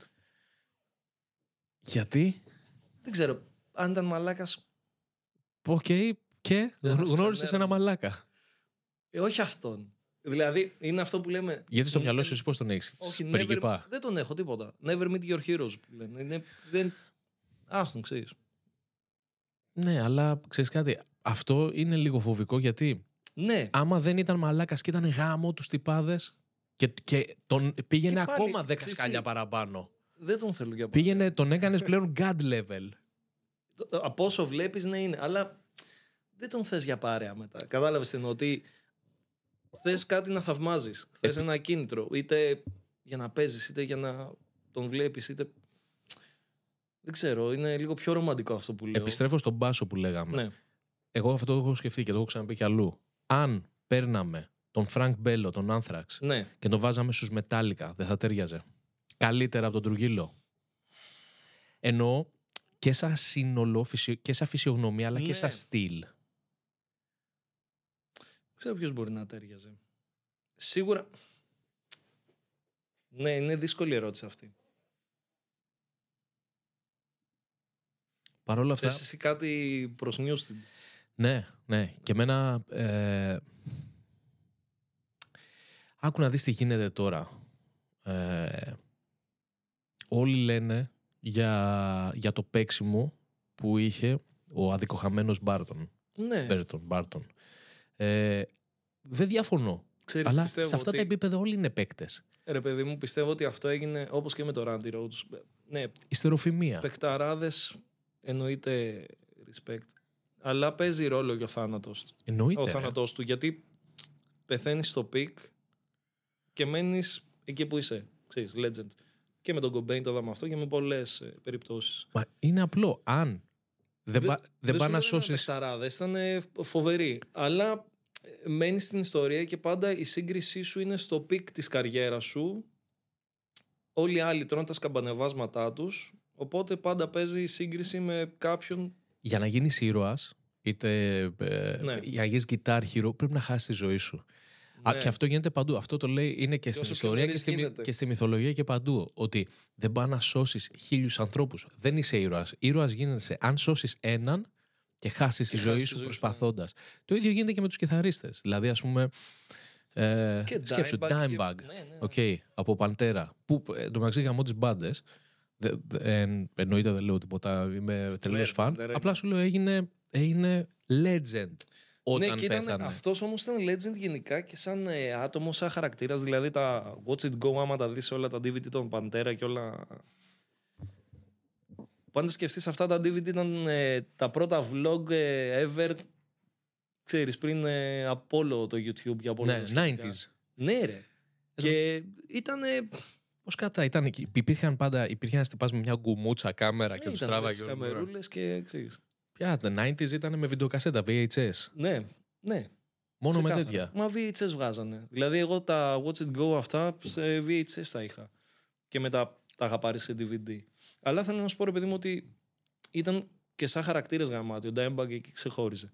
Αλλά όλοι οι άλλοι είχε το παικτικό, είχες και το ότι χαθήκαν άδικα. Οπότε αυτό τους έκανε ακόμα. Τους ανέβαζε ακόμα σε μεγαλύτερο level. Σαν... Γιατί ήταν και λίγο η ιστορία της μουσικής, η ιστορία του metal. Ήταν και η Αυτό, πρώτη Αυτό. στις Δημιουργείται ο πρώτες μύθος. μπάντες, οπότε δημιουργήθηκε ένας μύθος ο οποίος δεν καταρρύπτεται από ένα μπασίστα ή κιθαρίστα ο οποίος θα μπει στην μπάντα και θα είναι ξέρεις, όλα τα χρόνια μαζί με μία μπάντα και θα έχει τις καλές του μέρες, τις κακές του μέρες και γενικά ξέρεις, θα έχει γενικά όλα τα, ξαμπα- τα σκαμπανεβάσματα. Οπότε είναι πολύ δύσκολο να το καταρρύψεις. Έως κα- ακατόρθωτο. Ναι, κοίτα, ο, ο συγκεκριμένος για τον Newsted, εφόσον μιλάμε για τους Metallica, αν θες τη γνώμη μου, μια χαρά δουλειά έκανε. Εκεί που μπλέχτηκε Εντάξει, λίγο πέσανε τα ήταν. προσωπικά εκεί. Παίξαν τα προσωπικά και έπαιξε και το εγώ. Ναι. Δηλαδή τώρα, όταν μπαίνει σε μια μπάντα που είναι ήδη φτασμένη και υπάρχουν. Ναι, ρε, δεν δύο... το ξεπερνά. Σκέψου τώρα ο άλλος είχε να ε, ξεπεράσει τη φάση με το ότι ο- πέθανε ο, ο Μπάρτον και σκέψου τώρα το κοινό του Μπάρτον και τον Μετάλλικα τότε και το ότι. Είναι σκληρό. Και εντωμεταξύ μπαίνει στους Metallica όπου ήταν ο Αλφ, είχε δύο Αλφα. Ήταν ε, και ο Ούρλιχ αλλά και ο Χέτφιλ. Ναι. Βέβαια, ο ένας ήταν πιο πολύ. Τι να πω τώρα. Το μυαλό και brain and muscle. Το μυαλό και η μύθ. Ο ένας ήταν η τσέπη και ο άλλος ήταν ε, η ψυχή, ας πούμε. Παρ' όλα αυτά και οι δύο, δηλαδή ο Χάμετ χαμηλών τόνων ακόμα, Ναι, είναι... ήπιος, άοσμος, άχρωμος, ε, σαν χαρακτήρας, όχι σαν Παίζεις και κιθαρίστας. γουστάρει. Ναι. Ναι, είναι... Και, και μπαίνει αυτός και φτάνει σε μια φάση που λέει «OK παιδιά, θέλω να, θέλω να κάνω και το δικό μου project». Εδώ, εγώ νομίζω ήταν λάθος ο, ο, Κοίτα, ο πιστεύω ότι Newsted. ήταν και λίγο περισσότερο το ότι Δηλαδή είσαι ρε φίλε στην κορυφαία μπάντα, metal μπάντα του πλανήτη και λες ότι θες να έχεις και ένα side project. Γιατί; Ε, για να γράψει τη μουσική σου. Δεν, νο- εδώ νομίζω ότι έκανε λάθος. Όχι γιατί δεν Ξέρεις το τι, Ο, ο επιτρέπεται. άλλος πιστεύω δεν, ξε, ε, δεν ξεπέρασε την, ε, το χαμό του Μπάρτον που ήταν και οι φίλοι. Μαζί κάναν ό,τι κάναν. Ε, και μην ξεχνάς ότι ήταν για μια εποχή full στο αλκοόλ, full στα ναρκωτικά, οπότε ήταν λίγο ξέρεις, Βέβαια, ο... φορτισμένα όλα σίγουρα με το παραμικρό. εγώ νομίζω ότι είναι σε αυτό το πράγμα ο Χέτφιλ ήταν, ήταν ειλικρινής. Το πιστεύει γιατί σε μια συνέντευξη που είχε δηλώσει για τους Slipknot ότι δεν καταλαβαίνει καθόλου τον Corey Taylor ο οποίος έχει τους Stone Sour ναι. και κάνει και solo καριέρα. Και λέει: Εγώ αυτό δεν το καταλαβαίνω για ποιο λόγο έχει αυτή την ανάγκη να είναι. Ε, γιατί να μην πάρει όλη, αυτό το, όλη αυτή Ισχύει την αυτό. έμπνευση και να τη διοχετεύσει σε τρία κανάλια και να μην τη διοχετεύσεις στο ένα το βασικό που είναι η Slipknot, που στην ουσία εκεί οφείλονται και όλα. Ναι, γιατί Άρα στο ένα έχεις να κάνεις και με άλλους ανθρώπους. Και μην ξεχνάς ότι ο Χέτφιλντ είναι η Metallica μαζί με τον Ulrich. Οπότε παίρνει όλες τις αποφάσεις, τι του αρέσει, τι δεν του αρέσει. Αν ήταν ο Χέτφιλντ σε μια μπάντα που δεν τον αφήναν να βάλει τα δικά του riff, δεν τον αφήναν να βάλει τους δικούς τους στίχους, αναγκαστικά θα ψάχνει και αυτός κάτι αντίστοιχο. Εσύ δεν θα ήσουν καλυμμένος να παίξεις με μια μπάντα όπου αυτή να είναι η συμφωνία ότι κοίταξε να δεις. Θα μπει σε κάτι έτοιμο, το οποίο το φτιάξα εγώ. Είναι- Άρα, επειδή αυτό το είναι φτιάξα session. εγώ. Αυτό είναι σεσιονά. Ότι ξέρεις τι, είσαι hired gun, παίρνεις αυτά τα κομμάτια, παίζεις και αυτός είναι ο ρόλος σου. Αν θες όμως να κάνεις τη δικιά σου μουσική, δεν ξέρεις. Κοίτα, και θα σου πω και κάτι άλλο. Είναι αναλόγως όμως και το τι θέλει ο καθένας. Δηλαδή, πολλοί είναι αυτοί που ξεκινάνε και θέλουν να είναι σεσιονάδες και θέλουν να είναι μόνο αυτό. Άλλοι θέλουν να κάνουν τη δικιά τους μουσική και με τη δικιά τους μουσική να κατακτήσουν ό,τι τέλος πάντων μπορούν να Κοίτα, κατακτήσουν. παρόλα αυτά, οτιδήποτε κάνεις με κάποιον άλλον, είτε είναι μουσική, είτε είναι αθλητισμός, πες ότι παίζεις, ας πούμε, σε μια ομάδα.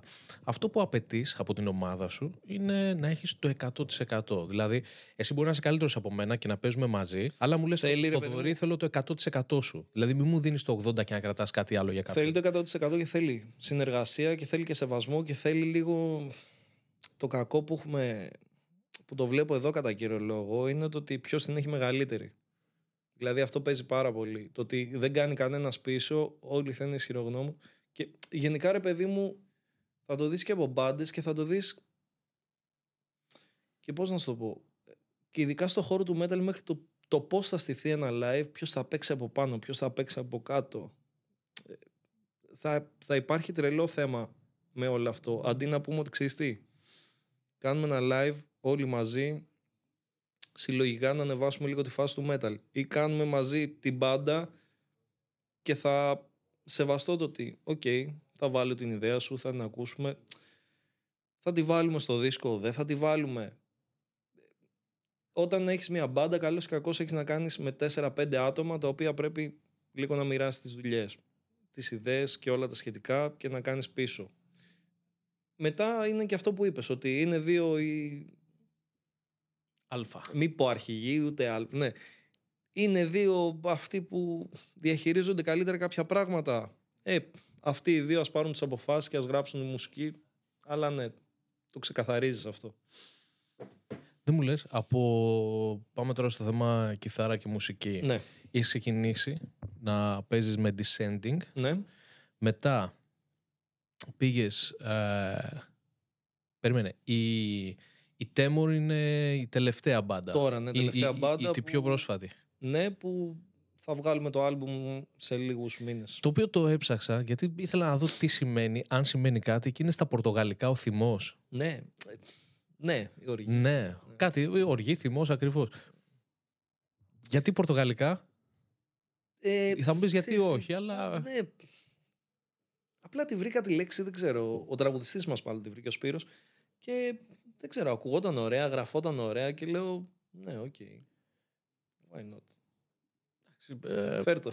ναι, μπε- μα και π- είναι κάτι το οποίο νομίζεις ότι ξέρεις. Δηλαδή, ήμουν σίγουρος ότι είναι αγγλική λέξη και ότι κάπου την έχω ξανακούσει. Και ξέρεις, όταν το έψαχνα, Γενικά ξέρεις τι. δεν μπορούσα να ότι- το βρω και έβαλα, ξέρεις, detect language και μου λέει Πορτογαλικά είναι οργή. Και το βγάζει τα μαμ. Ναι. Οργή, Ότι- θυμός. Ότι λέξη και αν έψαχνα ή οτιδήποτε μου ερχόταν στη φάση της μπάντας, πώς να πω μια μπάντα, ε, σχεδόν όλα έχουν γίνει. Ωραία, ας πάρουμε... Ε, βασικά... Αλλά γενικά να σου πω κάτι, ήθελα κάτι λίγο πιο διαφορετικό και πάντα μου άρεσε η μπάντα να έχει ξέρεις, μια λέξη ας πούμε. Fun fact. Ναι. Ε, κοιτούσα να δω, προσπαθούσα να βρω το εξής. Επειδή εγώ γενικά δεν θυμάμαι, πο- ε, ε, δεν έχω και τόσο καλή μνήμη, οπότε ξεχνάω πολλά πράγματα. Ξεχνάω μπάντες, ξεχνάω ονόματα. ναι, και εγώ το έχω. Και αυτό, με, εκνε- και αυτό με εκνευρίζει, γιατί ξέρεις, ενώ θέλω να ακούσω μια μπάντα και λέω πώς λεγόταν αυτή. Και ψαχνόμουν να δω ε, πόσες μπάντες υπάρχουν παγκοσμίως. Οκ. σε metal και rock σκηνή. Και τι καθιστά, ρε παιδί μου, μια μπάντα. Οπότε, μια μπάντα πρέπει να έχει Release, ναι, κάποια δισκο, κάποιο είδους δισκογραφία. δισκογραφική παρουσία. Ναι, και βρήκα ότι υπάρχουν πάνω κάτω χοντρικά 1,2 εκατομμύρια μπάντες. Όχι ενεργές, στο σύνολο. Οκ. Οπότε φαντάσου τώρα γιατί δισκογραφία μιλάμε. Τώρα τα πάντα. Από... Απλά είναι σε αυτή την κατηγορία. Ναι. Δηλαδή του rock, metal κτλ. Οπότε πού να θυμάσαι και πού να ξέρεις και πού να Όχι, βρεις και ρε, πρωτότυπο, εντάξει. πρωτότυπο όνομα. Και όσο όλα θα έχουν ψάχνεσαι και παίξει. όσο βρίσκεις είναι... Ναι. Όλα τα ονόματα έχουν σίγουρα. Μιλάμε τώρα για άμα υπάρχει τέτοιο σύνολο μπαντών. Και πρόσεξε να κάνεις κάτι που να πεις ότι οκ, πες ε, πετυχαίνει αυτό αύριο μεθαύριο, μην φας και τίποτα μηνύσεις. και έχεις Ναι. ε, άλλα. Καλά, ειδικά τώρα. Βέβαια, Ναι, μπορείς, καλά, τώρα ζω πιο ονόματα. εύκολα μπορείς να τα ψάξεις. Σίγουρα, εντάξει. Ε, αλλά ναι, ε, να πω αυτό που ξεκίνησες να λες, ας πούμε, με τους Τέμουρ είναι η, η πιο πρόσφατη δουλειά. Είχα τους, οχ- το 2007 βγάλαμε το πρώτο Descending και μετά ε, κάναμε παύση το 2013 και μετά ήμουνα με τα παιδιά με τους Hidden in the Basement από το Η παύση γιατί είναι, γιατί ήρθε η παύση; ε, ήμασταν όλοι, ξέρεις, ε, κάναμε τα δικά μας. Δηλαδή, εγώ άνοιξα το στούντιο, ο τραγουδιστής μας είναι σκηνοθέτης, έκανε κάποιες ταινίες. ο, ο, ε, ο Κωστής ε, που έπαιζε κιθάρα ήταν session στους Primal Fear, ε, είχε άλλες μπάντες ε, που έτρεχε μετά έκανε κάτι, έκανε τα δικά του ας πούμε. Οπότε υπήρχε αυτή η παύση και πάλι, ξέρεις, εγώ ήθελα να παίξω, να κάνω live ή οτιδήποτε όταν είχε στρωθεί και η όλη η φάση με τη δουλειά και το μαγαζί. Ε, και μου κάναν πρόταση τα παιδιά από τη Λάρισα. Μπήκα για τρία χρόνια, τέσσερα, δεν θυμάμαι πόσο ήταν. Μετά πάλι ήταν η φάση της καραντίνας, όλα τα σχετικά. Ε, εντάξει, δεν μπορούσα να, πη- να πηγαίνω, έρχομαι και Λάρισα. Ε, οπότε αποχώρησα από την μπάντα και τώρα ξεκίνησα στο Στέμουρ. Για ποιο λόγο, εφόσον αποχώρησες από εκεί, ξεκίνησες καινούρια μπάντα και δεν συνέχισες με descending ή να ενεργοποιήσετε πάλι το Κοίτα, descending? είναι το ότι πρώτον δεν θα ήταν το ίδιο. Δεύτερον, δεν θέλουν όλοι να κάνουν μουσική από την μπάντα τουλάχιστον από τους Descending. Ε, εντάξει, έχουν αλλάξει υποχρεώσεις, έχουν αλλάξει πολλά πράγματα. Okay. Οπότε πιστεύεις ότι άμα επανέρχονταν, ε, επανέρχονταν οι descending δεν θα ήταν το ίδιο; Όχι, όχι. Παρ' όλα αυτά με, είσαι, με τον κιθαρίστα είσαστε μαζί. Ναι. Ε, Ταιριάζουμε γενικά. Είναι, είμαι της άποψης, ρε παιδί μου, ότι αν έχεις βρει ένα κύκλο και άτομα να συνεργάζεσαι όταν βγαίνει η δουλειά ξεκούραστα, κρατάς αυτό το workflow, ας πούμε. Πλέον είμαστε στη φάση που θα κάτσω, θα γράψω τα κομμάτια σπίτι μου και τις ιδέες, ας πούμε. Ε, θα έρθει, θα βάλει και αυτό στα σημεία του, τα solo, θα τα στείλω στον μπασίστα, θα κάνει τον μπάσο. Έχουμε και ένα όργανο, το Haldorophone, το οποίο είναι γενικά πολύ ενδιαφέρον όργανο.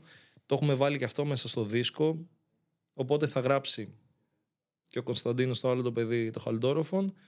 Ε, γράφουμε φωνές, κάνουμε το βίντεο έτοιμο. Οπότε είναι ένας συνεχόμενος κύκλος που υπάρχει μια ωραία ροή, οπότε δεν τα αλλάζω για κανένα λόγο. Είχαμε κάνει και τα πιο περίεργα το ότι ξέρεις, γράφαμε όλοι μαζί, δεν βγάζαμε άκρη, είναι αυτά που σου έλεγα πριν, το ότι πρέπει να κάνεις λίγο υποχωρήσεις. Τώρα μοιράζονται λίγο οι ρόλοι σε εισαγωγικά το ότι γράφω τις ιδέες, γράφουν και αυτοί τις ιδέες τους, το οργανώνουμε, το ξεκαθαρίζουμε χωρίς να υπάρχουν εντάσεις, εγώ όχι το δικό μου είναι καλύτερο, όχι το δικό σου είναι καλύτερο και έχουμε πει ότι γράφουμε μουσική και τραγούδια τα οποία μας αρέσουν, τα ευχαριστιόμαστε, τα γουστάρουμε να τα παίζουμε στην κιθάρα Ε, οπότε αυτό μου φαίνεται πολύ πιο υγιές. Γιατί να σου πω την αλήθεια, δεν, θα το, δεν το κάνω βιοποριστικά το όλο θέμα της μουσικής. Ε, αν προκύψει το ότι, ξέρεις τι, ok, okay, πάνε καλά τα live, τέλεια. Ε, αλλά πιστεύω ότι πρέπει να ξεκαθαρίσει λίγο αυτό το ότι το κάνεις πρώτα απ' όλα για σένα, να ξεσκάς, να το γουστάρεις και μετά το κάνεις για τον κόσμο. Θα το κάνεις για τον κόσμο, ναι, αλλά πρέπει να γράψεις τη μουσική που σου αρέσει και θα ήθελες να παίξεις σε live και να διασκεδάζεις, να παίζεις τη μουσική που έχεις γράψει και όχι να ψάχνεις πάντα το καινούριο και το διαφορετικό γιατί δεν θα έρθει ποτέ σου λείπει, επειδή η μπάντα σου εσένα είναι στην Αθήνα και εσύ μένεις μόνιμα στο Βόλο, σου λείπει το να πας να συναντηθείς με την μπάντα, η οποία ενδεχομένως να, ήταν, να είναι Πα, και η φίλη σου και να παίξεις, ας πούμε, απλά να παίξεις για να παίξεις. Μου έχει λείψει αυτό το θέμα πρόβας, αλλά τώρα το έχουμε χωρίσει ώστε έρχομαι, έρχονται και τα παιδιά.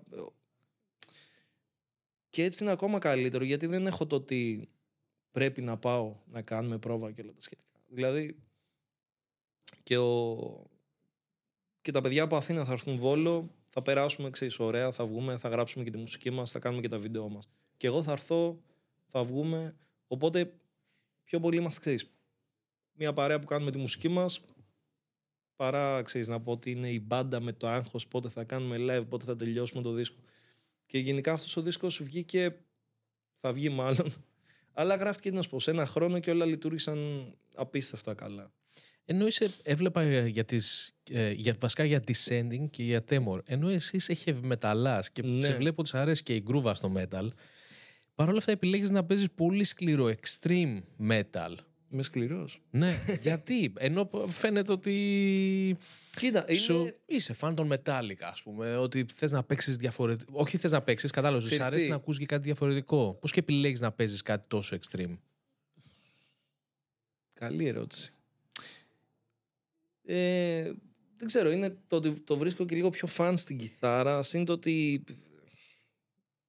δεν ξέρω, πάντα η μουσική μου ενώ ναι, ακούω μετάλλικα και όλα όσα λες, ε, ήταν και ο σουηδικός ήχος. Δηλαδή πάντα μου αρέσαν μπάντες όπως At the Gates, The Haunted, ε, In Flames. Ξέρεις, τα... Είχα περάσει και από τη metal κορφάση που ήταν ξέρεις, όλη τότε εποχή Trivium, Heaven's Alburn. Οπότε πάντα μου άρεσε αυτός ο ήχος Συν ότι είχαμε ξεκινήσει και τότε με αυτόν τον ήχο με τη Sending, οπότε όχι καθιερώθηκε έτσι ο ήχος μου. Ε, θα, θέλω να σου πω ότι μου έβγαινε πιο φυσικό. Τώρα το άλλο, για να το παρουσιάσει σωστά, πρέπει να βρεις... Δεν ξέρω, μου... Μπορώ να το εξηγήσω. Μου φαίνεται λίγο πιο ανούσιο το να κάνω μια μπάντα πάλι με καθαρά φωνητικά, να παίζω τα groove. Αυτά τα κάνω, αλλά τα βάζω σαν solo project. Δηλαδή, έχω δύο solo project τα οποία έχω συνεργαστεί με άλλους τραγουδιστές και τα έχω μοιράσει έτσι. Αλλά σε, σε μορφή live ή μπάντα ή οτιδήποτε, προτιμώ λίγο το πιο aggressive στυλ. Λοιπόν, έχεις ένα, καλα... ναι. έχεις ένα κανάλι στο YouTube, ναι. στο οποίο εκεί παρουσιάζεις δουλειές. Όσο επιτοπλίστων είναι κιθάρα, αλλά έχεις και τα του μέσα κτλ. Από όλα. Λοιπόν, και πρόσεξε τώρα. Πρόσφατα ανέβασες ένα βίντεο όπου παίζεις κιθάρα ναι. σε ένα κομμάτι του Sam Smith. Ναι. Γιατί; Και, και Lady Gaga έχω Γιατί; Γιατί Γιατί θες να κάνει... ωραίο κομμάτι. Γιατί θες να κάνεις κάτι τέτοιο, ας πούμε, να, να παίξεις ε, heavy κιθάρα πάνω από ένα pop θα σου κομμάτι; Πω, άμα δεις το Spotify list, είναι ό,τι να είναι, ακούω ό,τι να είναι. Πραγματικά. Αυτό Μ' αρέσει καλή θα, μουσική. ήταν πολύ ωραίο να τσεκάρω το Spotify list από καθέναν που έρχεται εδώ. Άστο. Θα κλάψεις. δηλαδή, ας πούμε, Άνοιξε το Spotify σου. Δεν ξέρω, μπορεί να έχει Λοιπόν, πες μου από τη λίστα που έχεις για, για ποιο πράγμα ντρέπεσαι περισσότερο; Α, δεν ντρέπομαι. Θα σου πω. Σαν Sam Smith, ωραία, μέχρι να βρεις το Spotify list σου. Ναι. Ας πούμε, για παράδειγμα, εμένα ο Sam Smith... Σκέψου, έχω Παπαθανασίου, έχω... Τι έχω... Bieber. Bieber. Δισκάρα το Purple Zast. Πες κάτι το οποίο δεν περιμένει κανένας να Ed ακούσει. Sheeran.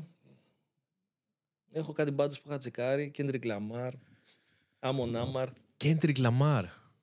Είναι Ναι. αυτός που λέει το... εμ, Κάτσε να δεις, δεν μου έρχεται τώρα ο στίχος. Δεν μου Ναι. έρχεται καν το κομμάτι να το μουγκανίσω, κατάλαβα το ποιο. είναι. humble. Νομίζω κατάλαβα ποιο λες. Δεν μου έρχεται καν να δω. Έχω. Ναι, έχω death μετά. Ε, ακούω, ξέρεις τι. Γενικά μου αρέσει καλή μουσική. Οπότε, ε, Μμ. αν με Τι είναι- ρωτήσεις. Τι είναι καλή μουσική; Κάτι που σε κάνει να νιώθεις ωραία, όμορφα, σε χαλαρώνει. Ε, Δεν είμαι που θα ακούσω μόνο metal. Δηλαδή, τον τελευταίο καιρό ακούω full Beatles. Που, οκ, η αγαπημένη μου μπάντα. Αν μου πεις μουσική, μουσική, θα σου πω τους Beatles, δεν θα σου πω τους Metallica. Η Metallica είναι η αγαπημένη μου μπάντα στο metal. Ή. Να, έχεις και εσύ εδώ Beatles. Ξέρεις. Αλλά ναι, είναι. Εγώ ξεκίνησα να βάζω στο γιο μου να ακούει. Επειδή σιγά σιγά Ναι. του μάθαινα μουσική. Και Και επίσης, επειδή έκανες και skate, θυμάσαι πώς- σε πόσα skate βίντεο άκουγες hip hop, άκουγες άλλα στυλ, άκουγες punk ή έχεις περάσει τη φάση με το Tony Hawk; ναι. Σκέψου και την playlist. Rage Against the Machine, ε, που σε έβαζε σε άλλα μονοπάτια, σε πιο καινούργια, ας πούμε. ναι, αλλά κολλάνε αυτά. Δηλαδή εντάξει, punk, ε, hard rock και τέτοια είναι όλα στο, Hip hop. στο σύνολο. Ναι, νομίζω και το hip hop πηγαίνει, κολλάει με το rock. Υπάρχει μια σύνδεση. Υπάρχει σύνδεση. Γι' αυτό ε, μετά, όταν είσαι και λίγο πιο ανοιχτό μυαλό σου εισαγωγικά, έχεις και λίγο άρα- άλλα ερεθίσματα όταν πας να γράψεις και τη δικιά σου μουσική. Δηλαδή, εμένα, ας πούμε, έχει βοηθήσει όσο περίοδο και αν ακούγεται η πιο pop, να στο πω, μουσική και τον τρόπο που θα κάνω μια παραγωγή, θα στήσω ένα κομμάτι, θα βάλω μια μελωδία και γενικά αυτό μπει με τη άποψη ότι όταν κάτσεις να γράψεις μουσική, κάτσε γράψε μουσική και μη σε νοιάζει. Δεν είναι ανάγκη να βάλεις την ταμπέλα του. Α, γράφω metal, πρέπει να είναι όλα metal. Ναι, αλλά Δηλαδή, αυτό τα... δεν είναι δίκοπο μαχαίρι. για ποιον; Όταν κάνεις, ας πούμε. Δεν θα εντάξει, σε ακούσουν. Ξέρεις, δηλαδή, Ναι, οκ, ας ισχύει. πούμε, ναι. αλλά Εξής, σκέψου το εξής. Οκ, εσύ τώρα σκέφτεσαι και λες: Οκ, δεν, είπα, δεν έχουν και πολλές απαιτήσεις. Εγώ θα γράψω αυτό που θέλω να γράψω. Αλλά Όχι, ε, ας πούμε, ξέρεις τι, είναι- από μια μπάντα που εσύ ακούς. Ναι. και έχεις επενδύσει πολύ χρόνο να την ακούς και σε αρέσει. Αν γράψει κάτι τελείως άσχετο με αυτό που έχεις συνηθίσει, θα ξενερώσεις. Αυτό σου λέω, δεν θα γράψει άσχετο. Ή τέλος πάντων αυτό το δεις ότι. Είπες είναι... του Slipknot πριν. Ναι. Ωραία. Έχεις συνηθίσει του Slipknot. Σου γράψαν το Snuff. Δεν είναι άσχετο. Και ναι, Αλλά το συγχωρείς επειδή είναι Slipknot. Άκου και ναι και όχι, αλλά απ' την άλλη, σε αυτό το στυλ μουσικής πάντα περιμένεις ακόμα και από την πιο βίαιη, αιματηρή, ξέρω εγώ. ε, Ότι θα σου γράψουν μπαλαντάρα. ναι, ότι θα σου γράψει ας πούμε μια μπαλάντα, θα στην πετάξει κάποια στιγμή. Ναι, οκ. Βασικά, νομίζω μου οι Slayer δεν έχουν. Ξέρεις δεν- ποια είναι έχουν μαλακία βγάλει σε μπα- αυτή τη Έχουν βγάλει μουσική; μπαλάντα οι Slayer. Νομίζω πως όχι. Η μαλακία στο metal είναι ότι βάζεις αυτά τα όρια. Λες, ε, γιατί να βάλουν. Ε, ναι, γιατί να μην το βάλουν. Π.χ. κράζανε τους... Ε, κράζανε. Είναι αυτό που έλεγε ο τραγουδιστής των Gojira. Λέει, άμα θέλετε να ακούτε όπως π.χ. τα Γκοζίρα τα πρώτα και δεν θέλετε αυτό το ατμοσφαιρικό, αφού ξέρετε τι θέλετε να ακούσετε, παίξτε το και μην μας ζαλίζετε τα τέτοια. Που είχε δίκιο, γιατί ο άλλος όταν μιλάει σαν καλλιτέχνης και θέλει καλλιτεχνικά να εκφραστεί έτσι και θέλει να γράφει πιο ατμοσφαιρικά είτε πιο εκτός στυλ των πρώτων δίσκων ας πούμε όταν οριμάζεις γενικά θες λίγο να πειραματιστείς και με άλλα πράγματα. Αυτό το κοινό δεν το δέχεται και άμα δεις σε όλες τις μπάντες ισχύει αυτό. Το ότι θα βγει το κοινό και θα πει ε ναι τα πρώτα τους ήταν τα καλύτερα. Εγώ νομίζω ότι. Ε, Πώς να το πούμε αυτό. Νομοτελειακά συμβαίνει αυτό. Ότι αυτό που λέγαμε πριν, ότι ε, αλλάζουν ε, πολλά στην μπάντα όχι να, και δεν έχει να κάνει με το στυλ. Νομίζω ότι όσο πιο χορτάτος είναι ο παίκτης και όσο πιο πολλά λεφτά έχει βγάλει η μπάντα, τότε αλλάζουν οι, προτεραιό, οι προτεραιότητες της. Δηλαδή, Ξέρεις τι, δεν είναι πιστεύω τόσο χρηματικό και ότι δεν μπορείς ρε παιδί δεν- ε, π.χ. βλέπεις πόσου λένε α, τα πρώτα τα Metallica ήταν τα καλύτερα τα πρώτα τα Maiden ήταν τα καλύτερα τα πρώτα τα Διαφωνείς σε In αυτό; Flames ήταν τα καλύτερα διαφωνείς σε αυτό; δεν διαφωνώ αλλά υπάρχει μια εξέλιξη αν ήταν και βγάζαν τα ίδια πράγματα θα είχαν καταντήσει βαρεθεί- θα είχαν βαρεθεί και οι ίδιοι οπότε και οι ίδιοι οι καλλιτέχνες ψάχνουν ένα κίνητρο στο να κάνουν τη μουσική τους πιο ενδιαφέρουσα ώστε να μπορέσει να κινείται όλο αυτό Ναι. Δηλαδή τώρα. Δεν ξέρω. Είναι πολλές μπάντες που μου έρχονται έτσι. Για τους In Flames, έχεις παρακολουθήσει την πορεία τους; Όχι, τους έχω ακούσει. Δεν ξέρω την πορεία τους για να σου Οκ. πω Θέλω συγκεκριμένα να ας σου πω πούμε, ότι- ποιος δίσκος είναι καλύτερος από τον άλλον. Απλά α- από τις μπάντες που παρακολουθώ εγώ, πάντα η πρώτη δουλειά, αν μπορούσα να πω ότι μια μπάντα η οποία να έχει κλείσει και 20 χρόνια δουλειάς, τα πρώτα 7 με 10 χρόνια είναι χαρτί. Ναι, Μην ξεχνάς ότι είναι και η εποχή που είναι πιο πιτσιρικάδες, είναι πιο καυλωμένοι, θα παίζουν. Αυτό. Και τότε τους είχαμε γνωρίσει. Δηλαδή, ήμασταν στη φάση που αυτά τα CD που βγάζαν τότε, τα album μάλλον, ήταν φρέσκα για τότε. Οπότε, όσο παρακολουθείς και την πορεία τους, όταν, είσαι, εννοείς- και, όταν είσαι και true μεταλλάς, άμα σου αλλάξει λίγο η μπάντα, θα πεις «Α, γιατί εγώ τους θέλω Εννοείς έτσι». ότι το βλέπεις λίγο πιο νοσταλγικά και βλέπεις Ναι, τον ναι, ναι, πρώτο ναι. δίσκο, λες πω, πω, αυτά είναι. Ναι. Λειτουργεί full και η νοσταλγία. Μπορεί, μπορεί Δηλαδή- γιατί όντως τα άλμπουμ που άκουσα πρώτα από τις ίδιες μπάντες, ακόμα ας πούμε για παράδειγμα τον Iron Maiden, το αγαπημένο μου άλμπουμ με μένα είναι το Brave New World, Και αν εμένα. και δεν ήταν το πρώτο άλμπουμ, ήταν το πρώτο που πήρα εγώ. Αυτό. Το τελευταίο album των Maiden το άκουσες; Ε, ναι, ήταν, ε, δεν μ' άρεσε καθόλου. Ωραία. Καθόλου. Αν έβγαινε αυτό το album τότε, θα ήταν αλλιώς. Θα σου άρεσε και θα λες «Α». Είναι, Μπορεί, έχουν δεν αλλάξει ξέρω. τα ακούσματα, Ας πούμε- έχουν αλλάξει. Τι να σου πω. Παίζει τόσο υπερπληροφόρηση και είναι αυτό, προσφορά ζήτηση. Δηλαδή, τότε έπαιρνες ένα δίσκο, πρόσεξε, τον πλήρωνες και θα τον άκουγες από την αρχή μέχρι τον τέλος επειδή τον πλήρωσες. Τώρα με το Spotify και το YouTube θα δεις άπειρα βίντεο, άπειρες Ναι. μπάντες και τι θα κάνεις, θα πατήσεις ένα χ. Οπότε τότε δεν το έκανες. Είχες το CD, το άκουγες ξανά και ξανά. Σκέψου το εξής, ότι από Metallica για παράδειγμα, ο αγαπημένο μου δίσκος είναι το Black Album και μετά, αφού του άκουσα, που και παραμένει αυτό, αφού το άκουσα όλα αυτά, και άρχισα να πηγαίνω ξέρεις, λίγο μπρος, λίγο πίσω. Ξέρεις, μ' Ναι, ναι. μ' άρεσαν τα μετά, μ' άρεσαν τα πριν. Έφτασε να μου αρέσει για παράδειγμα το Seek and Destroy. Ναι, γιατί, οκ, Μετά όταν ανακαλύψεις ορίμασε. μια μπάντα, ρε παιδί μου, δεν είναι νόμος να πεις ότι α, ξεκινάω από την αρχή και πάω. Δεν έχει και νόημα. Γενικά είναι. Πώς να το πω, ρε παιδί μου, η μουσική, οκ, για μένα είναι απλό. Ό,τι σου αρέσει, τα ακούς, ό,τι δεν σου αρέσει, δεν τα ακούς. Τώρα το να μπαίνεις σε καλούπια και να λες ότι, οκ, είμαι μεταλλάς, ακούω metal. Κλείνω τα αυτιά μου, βάζω παρωπίδες, δεν κάνει να ακούσω κάτι άλλο γιατί ο φίλος μου θα με κράξει επειδή δεν θα είμαι τόσο μεταλλάς. Από αυτό το πράγμα, να σου πω την αλήθεια, έχω ξεκολλήσει χρόνια τώρα και χαίρομαι. Δε- Πάντα το metal θα είναι η μουσική που γουστάρω και εκτιμώ και λατρεύω. Αλλά απ' την άλλη, χαίρομαι που δεν είμαι μόνο εκεί. Και ξέρεις, έχω τη δυνατότητα να παρακολουθώ και άλλα είδη μουσικής χωρίς να τα κράζω. Αν δεν μου αρέσει, ναι, θα το κράξω και θα πω. Αλλά για να το κράξω, θα κάτσω να το ακούσω, να το μελετήσω, να δω τι γίνεται. Γιατί πετυχαίνει αυτό, γιατί είναι popular, γιατί πουλάει ο άλλος, γιατί δεν πουλάει εκείνος, τι, τι παίζει. Πρέπει λίγο να κάτσεις να τα αναλύσεις και μετά π.χ. να πεις ότι ναι, δεν μ' αρέσει. Και ας πούμε το έχω πάθει πολλές φορές αυτό. Με πολλές ε, π.χ. Ed Sheeran. Ξέρεις, α, δεν έλεγα τι Ed Sheeran. Τον παρακολούθησα, είναι μουσικάρα. Σκέψω ο τύπος έκανε τώρα με Bring the Horizon, έκανε με Danny Filth.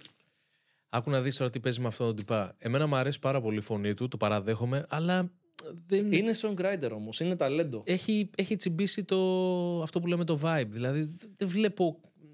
Από ένα σημείο και μετά μου φαίνονται όλα ίδια. που Ναι, γράφει. οκ, γιατί αυτό, Είναι, είναι αυτό που. αυτό πουλάει. το και pop, είναι- το ναι. funky, το ωραίο. Αλλά ο ίδιος γουστάρει π.χ. και βλέπεις ότι μπαίνεις στο χώρο του metal σε εισαγωγικά. Όταν αν πεις ναι metal δεν είναι η Bring the Horizon, θα μου πει ο άλλος. Αλλά βλέπεις τώρα ότι προωθεί αυτός τη Έχω φάση μία του. θεωρία πάνω σε αυτό. Οκ, Το μπορεί, πάρει κοινό. ναι, μπορεί να ακουστεί λίγο.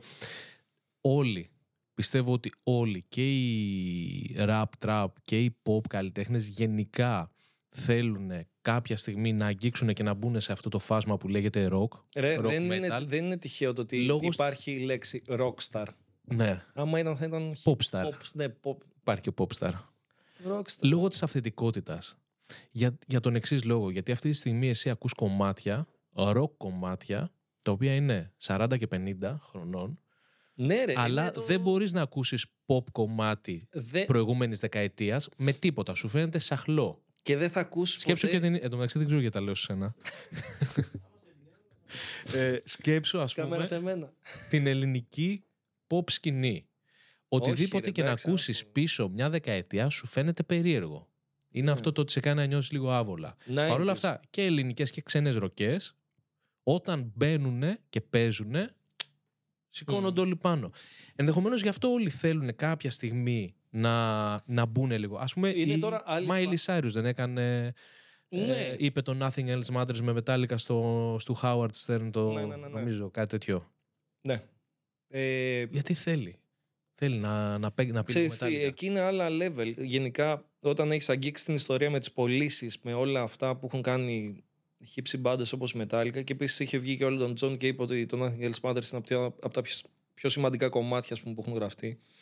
Ε, είναι άλλο το level. Μιλάς για μια εποχή κιόλας που τότε έπρεπε να σε μπάντα να κάνεις πωλήσεις, εκατομμύρια πωλήσεις. Τώρα αυτές οι γενιές είναι Οκ, κάνουμε streams, κάνουμε στο Spotify κάποια streams, έχουμε μια θέση billboard, οπότε το μετράς με streams καθαρά και όχι με τις πωλήσεις. Τότε σκέψου Metallica όταν είχαν βγάλει το Black Album κάναν τρία χρόνια περιοδεία και ήταν τρελά τα deals και τρελή η όλη φάση το ότι μία metal μπάντα έμπαινε τόσο καιρό σε billboard μπαίναν τότε μπάντες metal, rock ή οτιδήποτε σε billboards, αλλά οι Metallica κάνανε το metal popular και ήταν ακραίο. Τώρα ξέρεις ότι τα hits του τριμήνου ναι, έχουν ξεχαστεί και είναι Σκέψου αυτό που είπες, ότι θα τα ακούσεις και θα πεις «Α, αυτό είναι παλιό και έχει βγει, και έχει βγει ας πούμε πέρυσι. Και λες πού το θυμήθηκαν αυτό; Ναι, ακριβώς. Πάντα είναι όμως τα classic, όπως αυτά τα τραγούδια που είπες. Είτε είναι Scorpions, είτε Metallica, είτε τα... Δεν σου πάω πιο πίσω τώρα. Και αυτό είναι που και κάνει αυτό το είδος τόσο ξεχωριστό, η διαχρονικότητα. Ναι, Το ότι θα ακούσεις κομμάτι το οποίο θα έχεις να το ακούσεις χρόνια. Ποιο μπορεί να είναι, όπως το πες, Σκόρπιο, Μετάλλικα κτλ. εγώ είμαι σε αυτή τη φάση. Γενικά πάντα θα είμαι στο ότι θα καταλήγω στα classics. Γιατί σου βγάζουν αυτό το ωραίο συνέστημα. Θα ακούσει καινούργιες μπάντες, ναι, να τσεκάρεις τι παίζεις, να δεις και το τεχνικό τους σημείο και το να επηρεαστείς, αλλά πάντα καταλήγεις στο. Στη ζεστασιά του παλιού. Στο παλιό ναι. το γνώριμο. Ναι, είναι σαν αυτό που πας σπίτι και λες τι θα δω, φιλαράκια. Ξέρεις, σε κάνει λίγο να νιώθεις ωραία. Με το κανάλι στο YouTube. Αυτό, καταρχάς νιώθεις YouTuber. Νιώθεις ρε. ότι μπαίνεις σε, αυτή, σε αυτό το, το μονοπάτι. Τι καν. Ξέρεις, είναι η φάση που πραγματικά το έκανα τότε. Ε, πώς να αυτό πω, ρε παιδί μου. Ε, η διαδικασία είναι απλή. Ήθελα ένα χύψη κίνητρο να πω ότι γράφω μουσική. Ε, λέω, οκ, ας δω λίγο πώς γίνεται. Γράφω μουσ... ε, όχι το να γράφω μουσική, να δω λίγο πώς γίνεται η φάση με το βίντεο. Ε, λέω να κάνω κανένα δύο cover, ε, cover, να κάνω μερικά δικά μου riff, να τα ανεβάσω. Ε, γιατί τότε ήταν ένα... Είναι ένας YouTuber που κάνει το Sunday with Ola, Ola England, ε, ο οποίος έκανε κάτι Sunday with Ola που έβαζες δικό σου riff, σου δίνει ένα ρυθμό τυμπάνων ας πούμε και σου λέει ok ανέβασε το δικό σου riff και να τσεκάρω ποια είναι τα καλύτερα. Και λέω ok, ας το κάνω ξέρεις όχι για να το τσεκάρει, απλά ας γράψω, ας κάνω το βίντεο, ας δω λίγο... Ο Ola ε, Englund, πώς λέγεται Ναι, αυτός ναι, το ναι, πας. ναι. Μπράβο, τον έχω δει. Ναι, ε, οκ, και ήταν λίγο ένα κίνητρο ότι ξέρεις τι, ας κάτσω να γράψω κάτι, καμιά ιδέα, γιατί έχω καιρό να γράψω. Του γράφες ιδέα του, την έστελνες και στην ανέβαζε; Ναι, και τσέκαρε και καλά ποιες είναι καλές ιδέες. Ιδέες. Οκ. Καλά ριφ, ποια ριφ ξεχωρίζουν και όλα τα σχετικά. Και τα Δυνατός τσέκαρε. τυπάς. Ναι, το έχει κάνει πολύ καλά στο YouTube. Οπότε ήταν λίγο ένα κίνητρο το ότι ξέρεις τι. Πώς το λέγε; Sunday with Ola. Και λέω, οκ, ξέρεις, ας κάτσω να γράψω κάτι, γιατί έχω να γράψω καιρό μουσική, ας κάτσω λίγο να το εντιτάρω, να δω πώς γίνεται και η φάση filmmaking, editing και όλα τα σχετικά. Το ανέβαζα, οκ, γαμό, ξέρεις. Μετά ξεκίνησα λίγο να ασχολούμαι, λέω, αφού τα γράφω, ας κάνω και λίγο το δίσκο, να μπω σε μια σειρά να ξεκινήσω κάτι και να δημιουργήσω λίγο κάτι πιο ολοκληρωμένο. Ξεκινούσα μετά τα βίντεο λίγο στο στούντιο, λίγο από εδώ, λίγο από εκεί. Οπότε, ξέρεις, μετά ερχόντουσαν και λίγο στην πορεία το ότι είχα υλικό, απλά το ανέβαζα και ό,τι γίνει. Δεν μπορώ να σου πω ότι έχω πρόγραμμα με το YouTube, πρέπει να ανεβάζω, πρέπει να κάνω αυτό, να κάνω εκείνο. Κοίτα, και ο ήχος και η εικόνα που ανεβάζεις είναι εξαιρετικά, είναι τέλεια. Και Ναι, δεν ξέρεις τι, χρειάζεται και το- πολλά Το πράγματα. ψάχνω γιατί είναι αυτό που λέμε, ότι θες λίγο Και παίζεις τουλάχιστον δύο κάμερες. δύο-τρεις, ναι. Τουλάχιστον. ναι, ναι. Αυτό όλο ενισχύει γιατί οι περισσότεροι κιθαρίστες στείλουν μία κάμερα μπροστά τους, Ναι, παίζουν στην καρέκλα, συνήθως στην gaming καρέκλα που έχουν ναι. και αρχίζουν τα στρεντίδια. Όχι, αυτό είναι ό,τι πρέπει. Ξέρεις τι, αυτό περισσότερο προσπαθώ λίγο να το κάνω όσο καλύτερα γίνεται και όλα έχουν ένα τελικό προορισμό. Το να προωθήσεις τη δουλειά σου, είτε είναι μουσική, είτε είναι τατού, είτε οτιδήποτε. Οπότε πάντα πρέπει να υπάρχει ένα κίνητρο. Αυτό το Sunday with All που σου είπα ήταν το αρχικό κίνητρο στο να γράψω, να το στήσω, να δω λίγο πώς δουλεύει και ο φωτισμός και οι κάμερες και το synchronize και το οτιδήποτε. Ε, οπότε όταν βρεις λίγο τη συνταγή σε εισαγωγικά, μετά το χτίζεις, επενδύεις σε κάμερα, επενδύεις σε φωτισμό. Τα ξέρεις κι εσύ. Ε, και πλέον είναι απαραίτητο το να προβάλλεις τη δουλειά σου YouTube, Instagram, TikTok. Έχεις 1500 πλατφόρμες. Παίζεις και TikTok. Όχι, θα ανεβάσω ό,τι ανεβάζω. Ναι, δεν ναι, το έχω. Δεν μπορώ πολύ. Είσαι μέσα στο Threads τώρα. Όχι. Κακός. Εσύ, όχι. Κακός. Εγώ, εγώ δεν το είχα καθόλου με τα social. Τώρα έκανα λόγω του Rock Gems. Δεν το έχω Είσαι καθόλου. threads. Και μπήκα Δεν- και δεν Threads. τράβηκες. Ο δεινόσαυρος στο Threads. Ω, πω. Τι να, αφού μου το έβγαλε, λέω μπες και εδώ. Όχι, όχι, κρατιέμαι. Ού- ούτε εσύ. Ε, π- μην μου το παίζεις τώρα η ιστορία. Μπήκε threads. Α- Αναγκαστικά, ρε φίλε. Threads. Για πες μου τώρα, πού βλέπεις τα πράγματα να πηγαίνουν στο μέλλον, τι θα ήθελες να κάνεις, ποια είναι τα σχέδιά σου; Τώρα έχουμε κάνει focus στην μπάντα, κατά κύριο λόγο. Με το τατού, ok. Ας το αποκλείσουμε γιατί πάει μόνο του. Ξέρεις, είναι το μαγαζί στημένο, είναι όλα. Και έτσι ok, αλλιώς όπως είναι, τα η- είναι η θέλω. δουλειά σου, από αυτό Ναι, είναι η ζεις, δουλειά μου, οπότε... δεν μπορώ να πω ότι εντάξει, κάνω αυτό που κάνω και αυτό θα συνεχίσω να κάνω. Την έχω βρει τη συνταγή. Τώρα για τη μουσική που είναι λίγο ε, στο, στην επικαιρότητα στη ζωή μου ας πούμε ε, τελειώσαμε το δίσκο χθες κιόλας λάβαμε τα αρχεία ε, θα κάνουμε λίγο μια οργάνωση να κάνουμε την κυκλοφορία σε κάνα δίμηνο βαριά έχουμε τελειώσει και τα βίντεο κλιπ οπότε σιγά σιγά πρέπει να αρχίσουμε την προώθηση να ξεκινήσουμε τα live ε, και γενικά να μπουστάρουμε το υλικό όσο πιο καλά γίνεται. Τέλεια φίλε, ε, εύχομαι ό,τι καλύτερο, ευχαριστώ πάρα πολύ που ήρθες και σήμερα Ευχαριστώ και εγώ πάρα πάρα πολύ. ε, και νομίζω ήρθε η ώρα να παίξουμε. Εννοείται. Ό, όσο θες. Και σου χρωστάω και τη Snakebite. λοιπόν, χαιρετώ. Χάρηκα.